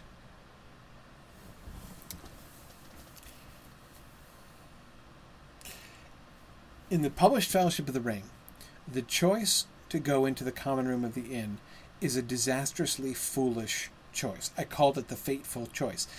That's a that's a published that's a published Fellowship of the Ring thing. I don't get the sense at all from this that it's. Um, I don't get the sense at all that it's a uh, um, a fateful decision here, or colossally foolish. Why wouldn't they go into the common room? Especially, remember, it's a hobbit inn, right? They're surrounded by hobbits a Black Rider is not going to be hiding in the crowd. None of these hobbits are very likely to be allied to a Black Rider, who may or may not be a Barrow wight, right? So, you know, what's the harm? Why not go into the common room? Why not hang out with the company, right? Um, again, it doesn't seem like there's anything now. Uh, they're but yet they insist on secrecy, right? They insist that and they have to hide their names from the other hobbits, right? So why on the one hand do they feel no qualms uh, about going into the common room, right? And yet they feel like they have to disguise their names, right? Do you see what I mean? Do you see what I mean about the kind of like I'm not sure I'm getting. I'm not sure I'm fully fully comprehending exactly where the need for secrecy stands at this stage of the story. yes, it's true, as Diego and, and, and others were reminding me, uh, Nick as well, we do know that the Black Riders, the Dark Riders, were looking for for for for Baggins, right? Y- yes, they were looking for Bilbo, right? And his name is Bingo's name is Bolger Baggins, so you know they'll probably be connected to him as well. Uh, um, but why change the name of Mister Brandybuck and you know of Merry and of you know Odo and Frodo? Why why why do that? Why do that? Um, why do they have to mind their P's and Q's? What are they trying to conceal? Exactly. What does he mean by mind your P's and Q's? What P's and Q's are he supposed to mind? What's he afraid they're going to say? Um, I don't really know. I'm not really sure. Um, yeah, absolutely, Brian. I, I completely agree with you. That's exactly what, from everything we've seen so far, that's exactly where I'm coming at this scene from. Brian Dimmick says, We have no reason to think the Black Riders would be work, working with local people or have eyes in the inn. Absolutely none. Absolutely none. Um, in fact, even if we do think it, it seems totally implausible. Now, Stephen says, Is there any idea of rumors from the Shire and just not wanting a fuss made? Well, there was the the secret departure after the the party, right in chapter one.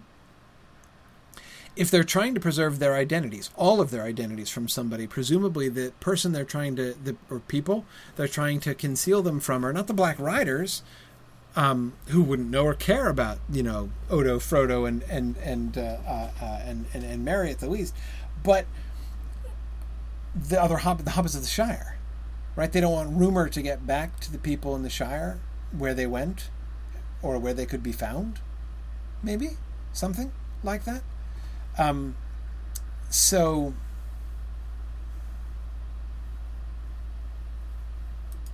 yeah, Brian is saying with, with they would be worried that Bingo's joke would be spoiled if their identities were revealed, since news would be uh, w- would be likely or at least possible to get back to the Shire. Um, yeah, even you know, uh, Brian, even Merry's phrasing here, the mind your p's and q's thing, sounds almost more like you know, wink, wink, don't give the joke away, right? Uh, remember, we're supposed to be escaping in secret. Um, that line, remember don't forget that you are supposed to be escaping in secret doesn't sound at all to me like your life may depend upon your discretion right? That doesn't sound like what he's mind your p's and q's. Don't forget you're supposed to be escaping in secret. Um, it's part of the joke. Uh, that kind of uh, that's that's what it sounds like to me. Um, Merry is the one who is told right? They tell him, mind yourself, don't get lost, and don't forget that it's safest indoors. Him, him, there, they seem to be cautioning about black riders, right? Um, because if he's wandering around outside at night on the road, he could meet a, a black rider, right? That's where the black riders are. They're not in the common room of the inn, but they're out on the road, right? And you and he might and remember, Merry's never met. He saw one maybe from a distance, but he's he's never met them, right? so he might underestimate them. He might not really know.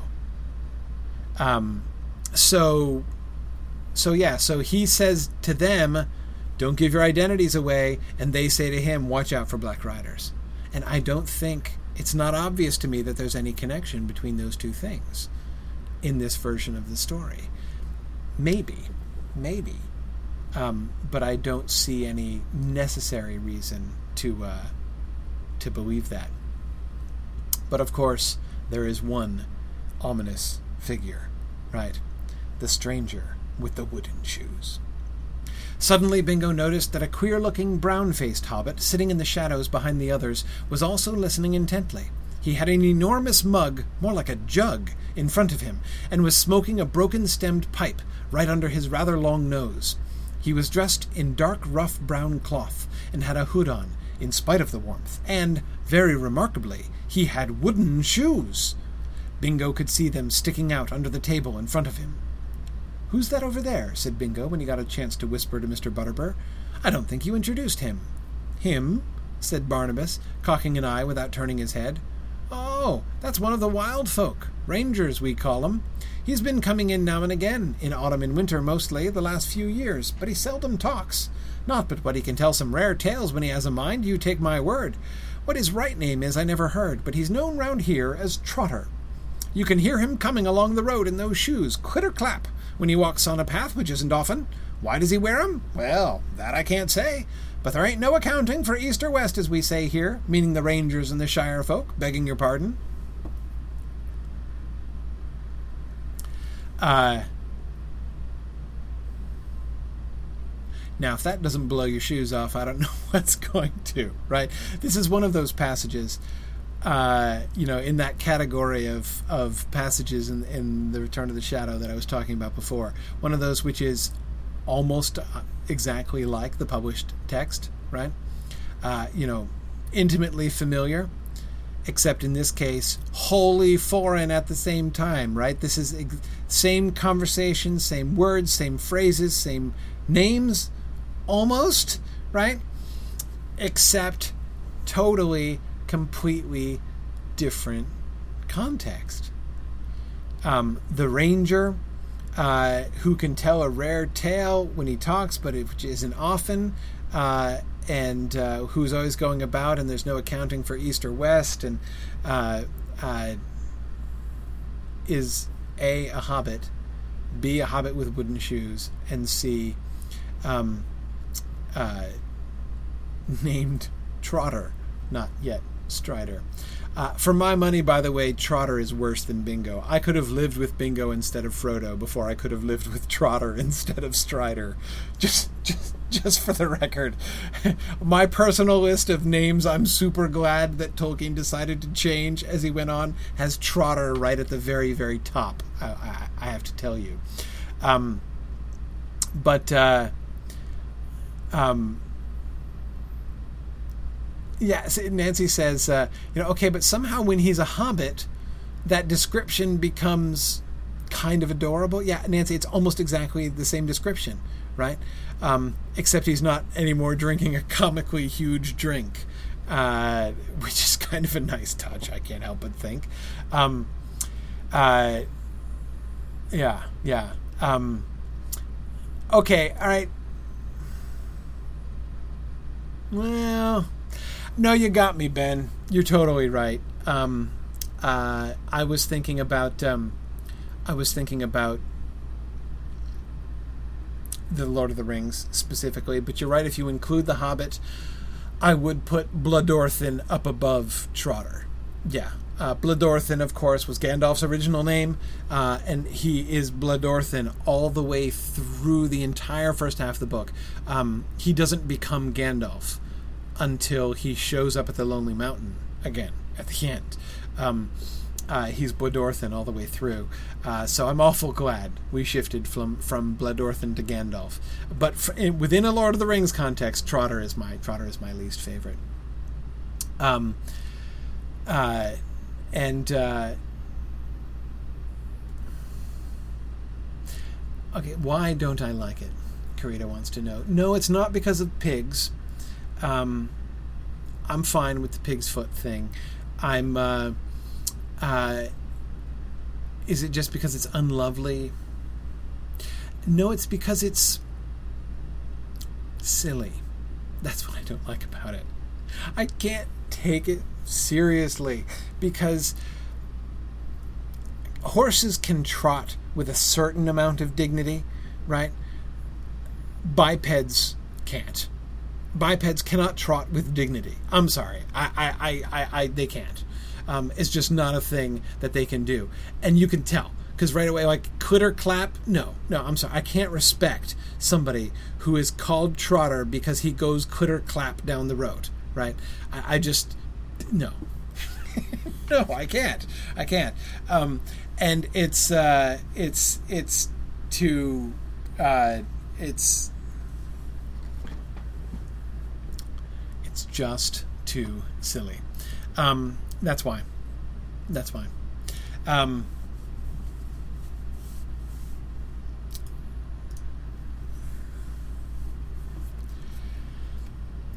Kate says, It seems a bit small. For an important character, a pony where one wants a thoroughbred.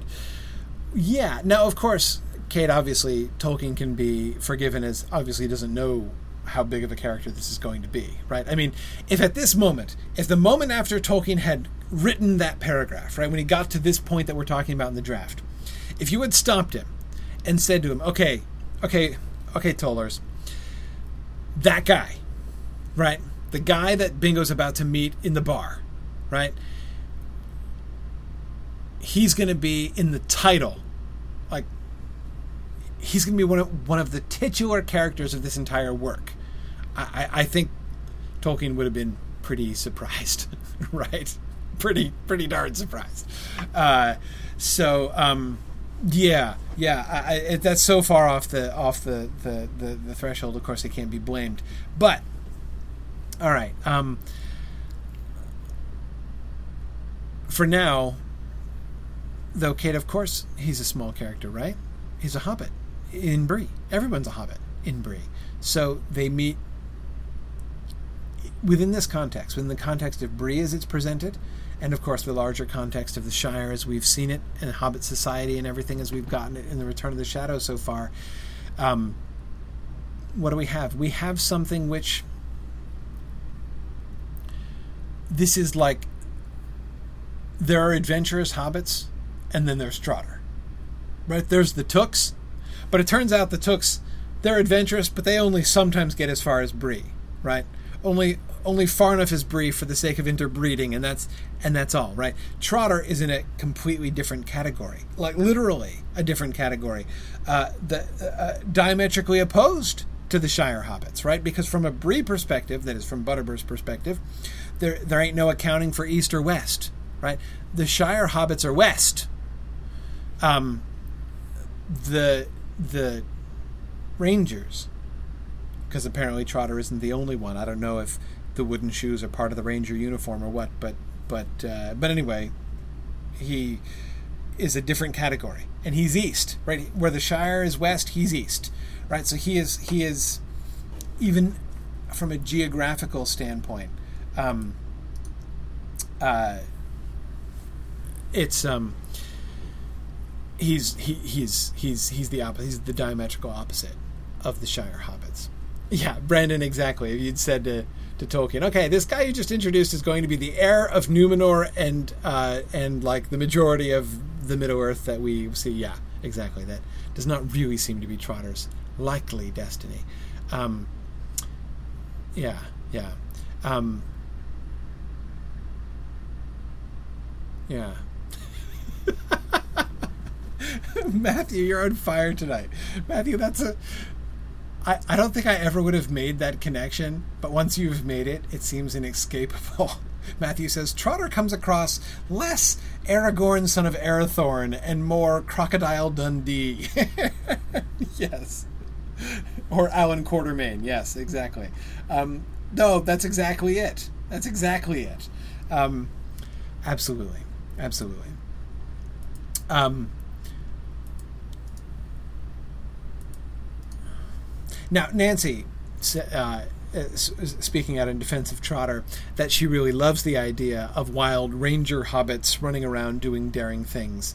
Um, sure, no, I like it. I mean, the concept, and, and again, now think about what we were just discussing about Hobbit Bree, right? Now we do see, right? Notice Bree is now in a middle spot, right? Not between the Shire and Rivendell, right? Bree is now in the middle spot between the tame frankly boring hobbits of the Shire and the wild hobbits of the East, right?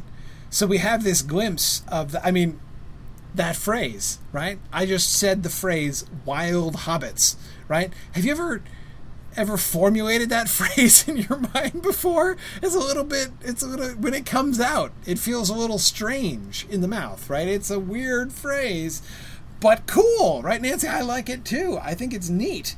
Um, and um, yeah, and but yeah, I know Arthur the wooden shoes, right? I we'll have to we'll have to hold on for the wooden shoes. Um, uh, but uh, yeah, I uh, see Matthew. There we go. Karita Alexander says she now has her next Halloween costume, Aragorn Dundee. Good, yeah, done and done, Karita. I look forward to that. Um, but uh, um, oh, Yana, who is actually Dutch, says that wooden shoes uh, hurt like you wouldn't believe. So there you are. Um, uh, wooden shoon, of course, is exactly what I mean, Karita. Um, yeah, so you're right, Stephen. We still don't know whether whether whether the wooden shoes are a thing in the East or whether it's it's unique to Trotter himself. It sounds like it's unique to Trotter himself, the way that Butterbur talks about it. Right, you can hear him coming along the road in those shoes. Right, and the, and he seems to be giving that as an explanation for the uh, uh, for the uh, for the name. Right, that's why it's called Trotter. Keep right clicking. Um, all right.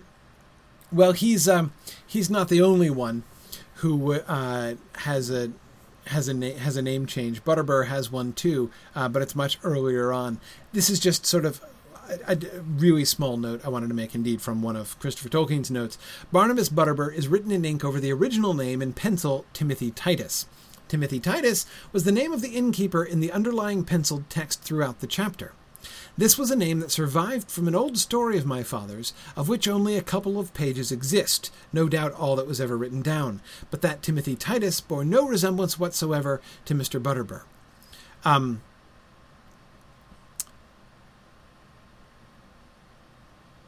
right. I don't know anything about Timothy Titus, so I have no like major comments to make. I just wanted to draw your attention to this as another example of this uh, this habit of Tolkien's, right? He's, he constantly recycles. He never lets anything go. Again, Kimber, exactly. Reusing name once again, context irrelevant. Yes, that is Tolkien's style, right? Um, and it's just, it's it's he just he just just does this. I'm sorry. I'm sorry. No, Stephen. Stephen is just making a really geeky Bible joke, right? Timothy Titus was changed from his original name, Galatians Ephesians. If you don't get it, don't worry about it. I, it's, I, a, it's a. Uh, there's nothing quite like Pauline epistle humor, Stephen, right? Um, but uh, yeah. Anyway, okay. Sorry. So, um, um, yeah. But again, so once again, clearly we can see this is this is this is how Tolkien thinks, right? His his uh, habit of uh, taking old concepts, names, and recycling them. This is he, he does this almost uh, uh almost almost instinctively, right? Um, the songs. In the original text, where the song was to be the troll song. So the first song, the, when when Bilbo, in the first draft, Bilbo sang the Stone Troll song, uh, what will become Sam's troll song. Uh, the comments of the audience on The Cat and the Fiddle are, of course, absent. Instead, after the company was not over particular, there followed, They made him have a drink and then sing it all over again. Much encouraged, Bilbo capered about on the table, and when he came a second time to his boot to bear where needed, he kicked in the air. Much too realistically, he overbalanced and fell. The line, his boot to bear where needed, is found in the version of the troll song written for this episode. Uh, so, the first time that Bingo slips and falls off the table while singing its, his song, of course, he's not emulating the cow jumping over the moon. Uh, he's doing something actually a good deal more sensible than that, which is pantomiming, uh, uh, uh giving the seat of the troll the boot. Uh, and he does so much to uh, much too realistically overbalances and falls. I'm sorry, I think Bilbo is a typo. I think it's Bingo capering about on the table. I think that it's probably uh, my typo there. Um, so yes, exactly. It's the image of the of a hobbit miming kicking someone in the butt. Exactly. That's that's the original context of uh, Bingo slash Frodo falling off the table. Absolutely, absolutely. Um, it's uh, um, it's lovely. It's lovely, right? Um, uh, and we have to talk about it. Uh, no, no, we don't have to talk about it. Uh, we have to have a sing along. Are you ready? Because we, we can't not do the sing along, right? After all, the very first slide promised a drinking song, right? And by golly, we get a drinking song, right? Um, we get a bonus sing. You know, someone inside sang a. W- w- someone was singing a song inside at the beginning. Um, that was just a bonus drinking song, right? We get a real drinking song by the end, uh, and so we're going to sing it. So this is the root of the boot. It's the original version of the Stone Troll uh, song. Now, here's what I want to think about. Uh, first of all, I want to think about how much fun this song is to sing. You have to sing it with me now. Keep in mind, right? Don't make me open your mics and make you sing with me, right? Um, I'm going to take it on faith that you're singing along with me, but you'd better sing along. At the least, you got to join in in the choruses because that's the point of the choruses, right? Um, so, uh, um, okay. So the question at the end of the song, in addition to appreciating how much fun it is to sing, we're going to talk about why, why, why, why this song, right? Yes, Tolkien was very fond of it, but he was very fond of a bunch of different songs, right? Um, uh, the relevance of the Cat and the Fiddle song seems more apparent, right? It does at least have, as of course the prose context points out, uh, the irrelevance to recommend it, right? Um, why this? Why this? Oh, and uh, Patricia, you know we're going to be doing at least one troll song sing along at Mythmoot, right? I mean, that almost like has to happen. I mean, there's going to be a fire pit. We're going to be singing around it. We're going to be singing the troll song. Like this will th- this will occur. Um, uh, uh, it's okay, Ben. If your family's asleep, sing quietly. It's okay to sing quietly. You don't have to belt it out. It's fine. Ready? You know the tune, right? Um, uh, I never learned the tune of this song until I heard Tolkien himself singing it. Uh, and as soon as I heard Tolkien himself singing it, there's a recording of this. Look for it. It's on YouTube. Um, you, then uh, uh, all of a sudden, everything that I never understood about the song suddenly made sense. Ready? A troll sat alone on a seat of stone, and munched and mumbled a bare old bone, and long and long he sat there lone, and seen no man nor mortal, ortal, portal, and long and long he had sat there lone, and seen no man nor mortal.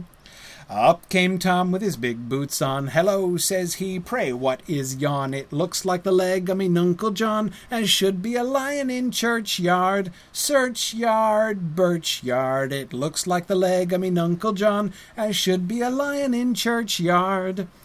Young man, says the troll, that bone I stole, but what be bones when mayhap the soul in heaven on high hath an aureole as big and bright as a bonfire? On fire, yon fire, in heaven on high hath an aureole as big and bright as a bonfire. Says Tom, odds teeth, tis my belief, if bonfire there be, tis underneath. For old man John was as proper a thief as ever wore black on a Sunday, Grundy Monday. As, for old man John was as proper a thief as ever wore black on a Sunday. But still I don't see what is that to thee, with me kith and me kin uh, a makin' free. So go to hell and ax leave a he. So sorry. So get to hell and ax leave a he. Uh, Afore thou gnaws me nuncle, uncle, bunkle. So get to hell and ax leave a he. Uh, Afore thou gnaws me nuncle. In the proper place upon the base, Tom boots him right, but alas, that race hath a stonier seat than its stony face. So he rued that root on the rumpo, lumpo, bumpo, hath a stonier seat than its stony face. So he rued that root on the rumpo. Now Tom goes lame since home he came, and his bootless foot is grievous game. Patrol's old seat is much the same, and the bony bone from its owner. Donor, boner, but Troll's old seat is much the same, and the bony bone from its owner. All right. Um, uh, Stephen is suggesting that Tom would have been uh, uh, better off, maybe, uh, if he had been wearing wooden shoes.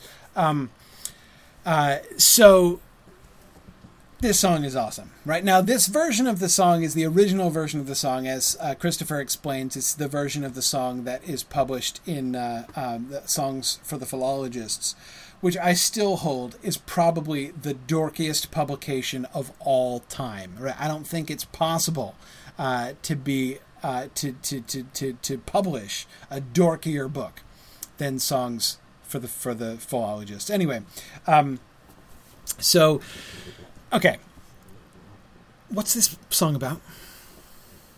Notice, of course, you can easily notice some of the major differences between this version of the song and the version that Sam is eventually going to sing, uh, uh, you know, in front of the, the Stone Trolls, right? Um, the number one, the sort of the biggest, most obvious difference is all of the Christian references from the reference to, to the churchyard at the beginning, right? Like you, you know, uh, to, that you, you you must have dug up his grave from the churchyard, uh, to um, uh, to the reference to halos, right? That that's what an aureole is, right? So if we go, if we go back here, I gotta go back to near the beginning. Um, yes, in heaven on high hath an aureole as big and bright as a bonfire. So the troll's first move is to be like, hey, uh, what are bones, right? Undoubtedly, your uncle, whose bone I'm currently gnawing, um, is on is, is in heaven right now and has this big, huge halo that's as bright as a bonfire. Right? Um, uh, and uh, Tom, somewhat surprisingly, says, and notice he says it with a curse. Odds teeth. That's a that's blasphemy right there, Tom. Right? Um, it's it's a it's a it's it's short for God's teeth. It, you know, by God's teeth. It's a it's a a fairly minor oath, um, but you still would have gotten trouble for it. Um, uh, but anyway, it's a it's a it's a, sort of a minor piece of blasphemy, right? Um, uh, anyway, so uh, so he's like, oh no, yeah, yeah, my uncle is obviously in hell, right? Um, uh, if bonfire there be, tis underneath, um, uh, because his he knows that his uh, his uncle was was a, was a thief. Um, get to hell and act leave. So okay, all that explicitly Christian stuff is uh, um, gone, right, in Sam's version. So that that that that's going to go as Tolkien revises it. So you know, and granting that, and uh, uh, sadly, Christopher's not giving us the full like all the intermediary stages, right? Um, he mentions to me somewhat tantalizingly that the version of the song that uh, Tolkien was going to give to Bingo is um, uh, you know, includes that line that uh, uh, that that that is quoted in the piece of prose there, right? That he did give us. Um, so it's clear that Tolkien did do a revised version of this for Bingo in the Prancing Pony, but that's not the version that he's giving us here. He's giving us the original version, right, from the Songs for the Philologists.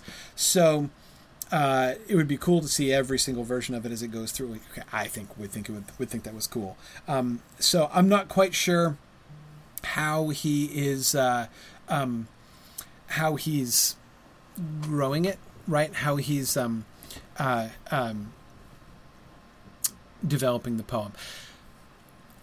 But given that we don't know that, what do we know?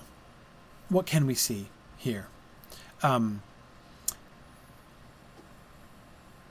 why this poem? Why this poem? See, I, I ask why this poem because the answer, because Tolkien liked it, that is an answer, right? But it's not enough of an answer. I don't think that any amount of fondness for this poem is going to make Tolkien just shoehorn in a poem that he finds actively irrelevant or uh, totally unnecessary. Like it's. Tolkien came to this moment and said, We're going to do a song. This one will work. He at least had a reason where in his mind he's like, this can work, right? Um, how? Why? Francis uh, Schmidt says it's a connection to Bilbo's adventures with the trolls. Francis, I think that's interesting, right? Um, remember, we're still, as you know, Kate, as you were saying earlier on, we're still kind of in Hobbit sequel mode, right? So, um, a nice troll reference, and of course, you'll remember we know Francis that he's thinking about Bilbo's trolls right? We saw that in the plot outline that he did about them going to see the trolls, them going out of their way to see the trolls, and uh, that being a mistake because it delayed them, right? to make a side trip to go find the trolls. Um, so yeah, that seems to be kind of on the table. It may be uh, it may be sort of that kind of that that that kind of association. Um, uh, good. Yeah, Carson was thinking of a, a sort of a, a similar a similar thing. Um, good. Actually, several of you were very good. Very good. Um, that I think at least that um, that sort of does it. Here's another thing. I, this song seems to me to fit not just the story, not just the plot, that in the sense that like again with the trolls and and the the soon to be relevance because the the next step will be the stone trolls right? Um, so introducing that idea the stoniness right? The stoniness of the seat of trolls uh, is going to be relevant right to the stone trolls that they're about to see. Um, but i think also i i also find it relevant to the character of bingo here. And to me it's interesting and significant. Bingo's going to he bingo's in the role of tom literally in the role of tom with the with the booting, right, with the kicking. Um, and notice, it's not just that the the the kicking is a plausible way to put him off balance, right? It seems to me non coincidental that, of course, both of those two moves were highly ill advised and led to to bad consequences, right? Bingo should not have launched his foot, right, in all too realistic mimicry of the kicking of Tom, right, or Tom's kicking, right. Um, he shouldn't have done that. Uh, it was unwise, and it ended up having consequences which were far worse than he expected, than he could even have foreseen, right. Um, just as Tom should not have tried to kick the troll, right. Um, and so the but it's not just the it's not just the parallels. Oh, Diego, that's great. I hadn't thought about that. Right? Uh, Diego says they both have uncles. Right? What's more, they both have uncles who are thieves. Right? There you are, Diego. That had not occurred. I don't know that I ever would have thought of that. Uh, though, of course, once you say it, I'm like, duh, obviously, right? Burglar. I know, burglar. Um, uh, Stephen says, and who are missing, right? Yes, exactly. Exactly. Missing uncles, um, whose bones may or may not be being gnawed by trolls at the time, right? Um, absolutely. Absolutely. Um, but there's also something, think of the attitude of Tom in this poem, especially in this poem, right? Remember, in Sam's poem, uh, notice one of the stanzas that's missing from Sam's poem. Remember, Sam's version of the song goes after the, um, uh, uh, you know, the, the like when Tom comes back and says you you, you still shouldn't be gnawing on the uh, the shin bone of my uncle. Uh, the troll responds with, "For a couple of pins," says troll and grins. "I'll eat thee too and gnaw thy shins. A bit of fresh meat would go down sweet. I've a mind to dine on thee now." Remember that, right? Uh, and so he's about to pounce on Tom and eat him right? And that's when we get, but just when he thought his dinner was caught, he found his hands had hold of naught. Before he could mind, Tom slipped behind and gave him the boot to larn him, right? That's again, this is Sam's version of the song that I'm singing now. So, um, uh, in both cases, there's this sort of defiant, roguish attitude of Tom's, right? Uh, he's not intimidated by the troll. I mean, it takes some some chutzpah, right? To be confronted with a troll and not only to chide to be like, dude, put the bone down, man. That bone belonged to my uncle. You've got no right. I mean that that that but then to, to come around behind him and give him a boot in the butt, right? I mean that's not everybody would do that to a troll, right? That's very far from uh, um, from from Bilbo's encounter with the trolls, right? Um, so, uh, and to me, that kind of fits bingo, actually, or at least is works as a kind of um, I don't know aspirational attitude of Bingo's, right? Um, Bingo has some of that roguishness in him, right? We saw that with Farmer Maggot and the beer prank, at the very least, even if we've seen it nowhere else, right? We did see it then. Um, think of Bingo confronting the Barrow Wight uh, in the Barrow, right? Um, you know, somebody who has just, like yesterday, confronted a Barrow Wight inside a Barrow, uh, this song might be kind of attractive, right? Again, especially if you sort of are paralleling yourself with Tom in some sense, as of course he is, right? Um, so you know, I, I don't want to make too much of it, and I'm not saying because obviously this is a pre-existing song. Obviously, Tolkien did li- like it. I am absolutely willing to agree that the the number one reason, um, the number one reason that he's that Tolkien includes this song is that it's awesome and he loves it, right? I, am not I'm not trying to, to to question any of that, but I am saying I think there are good reasons why it occurred to Tolkien here, right? Why that? I mean, there are other songs that he likes too. Uh, there are other poems that he likes that he's really fond of, like The Adventures of Tom Bombadil, for instance. And you don't see. Okay, bad example. He did already include that one. Um, Errantry, right? He wrote this poem called Errantry, and you don't see him introducing that story into Bill Okay, all right, that's another bad example. He's going to do that one too, right? But again, he doesn't do them randomly, right? He does put them in, but he puts them in in the appropriate places. Um, he doesn't have Bingo sing errantry here, right?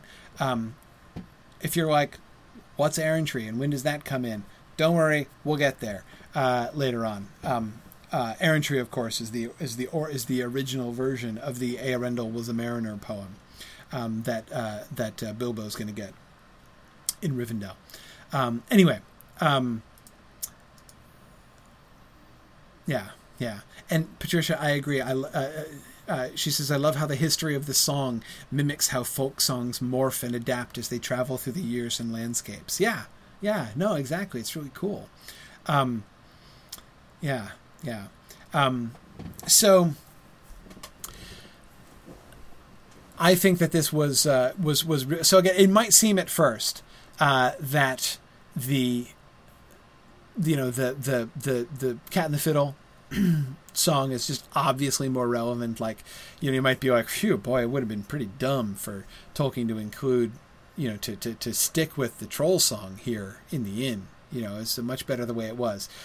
It's good the way it is. I like it. I like Sam singing the troll song later. I don't have any complaints to make.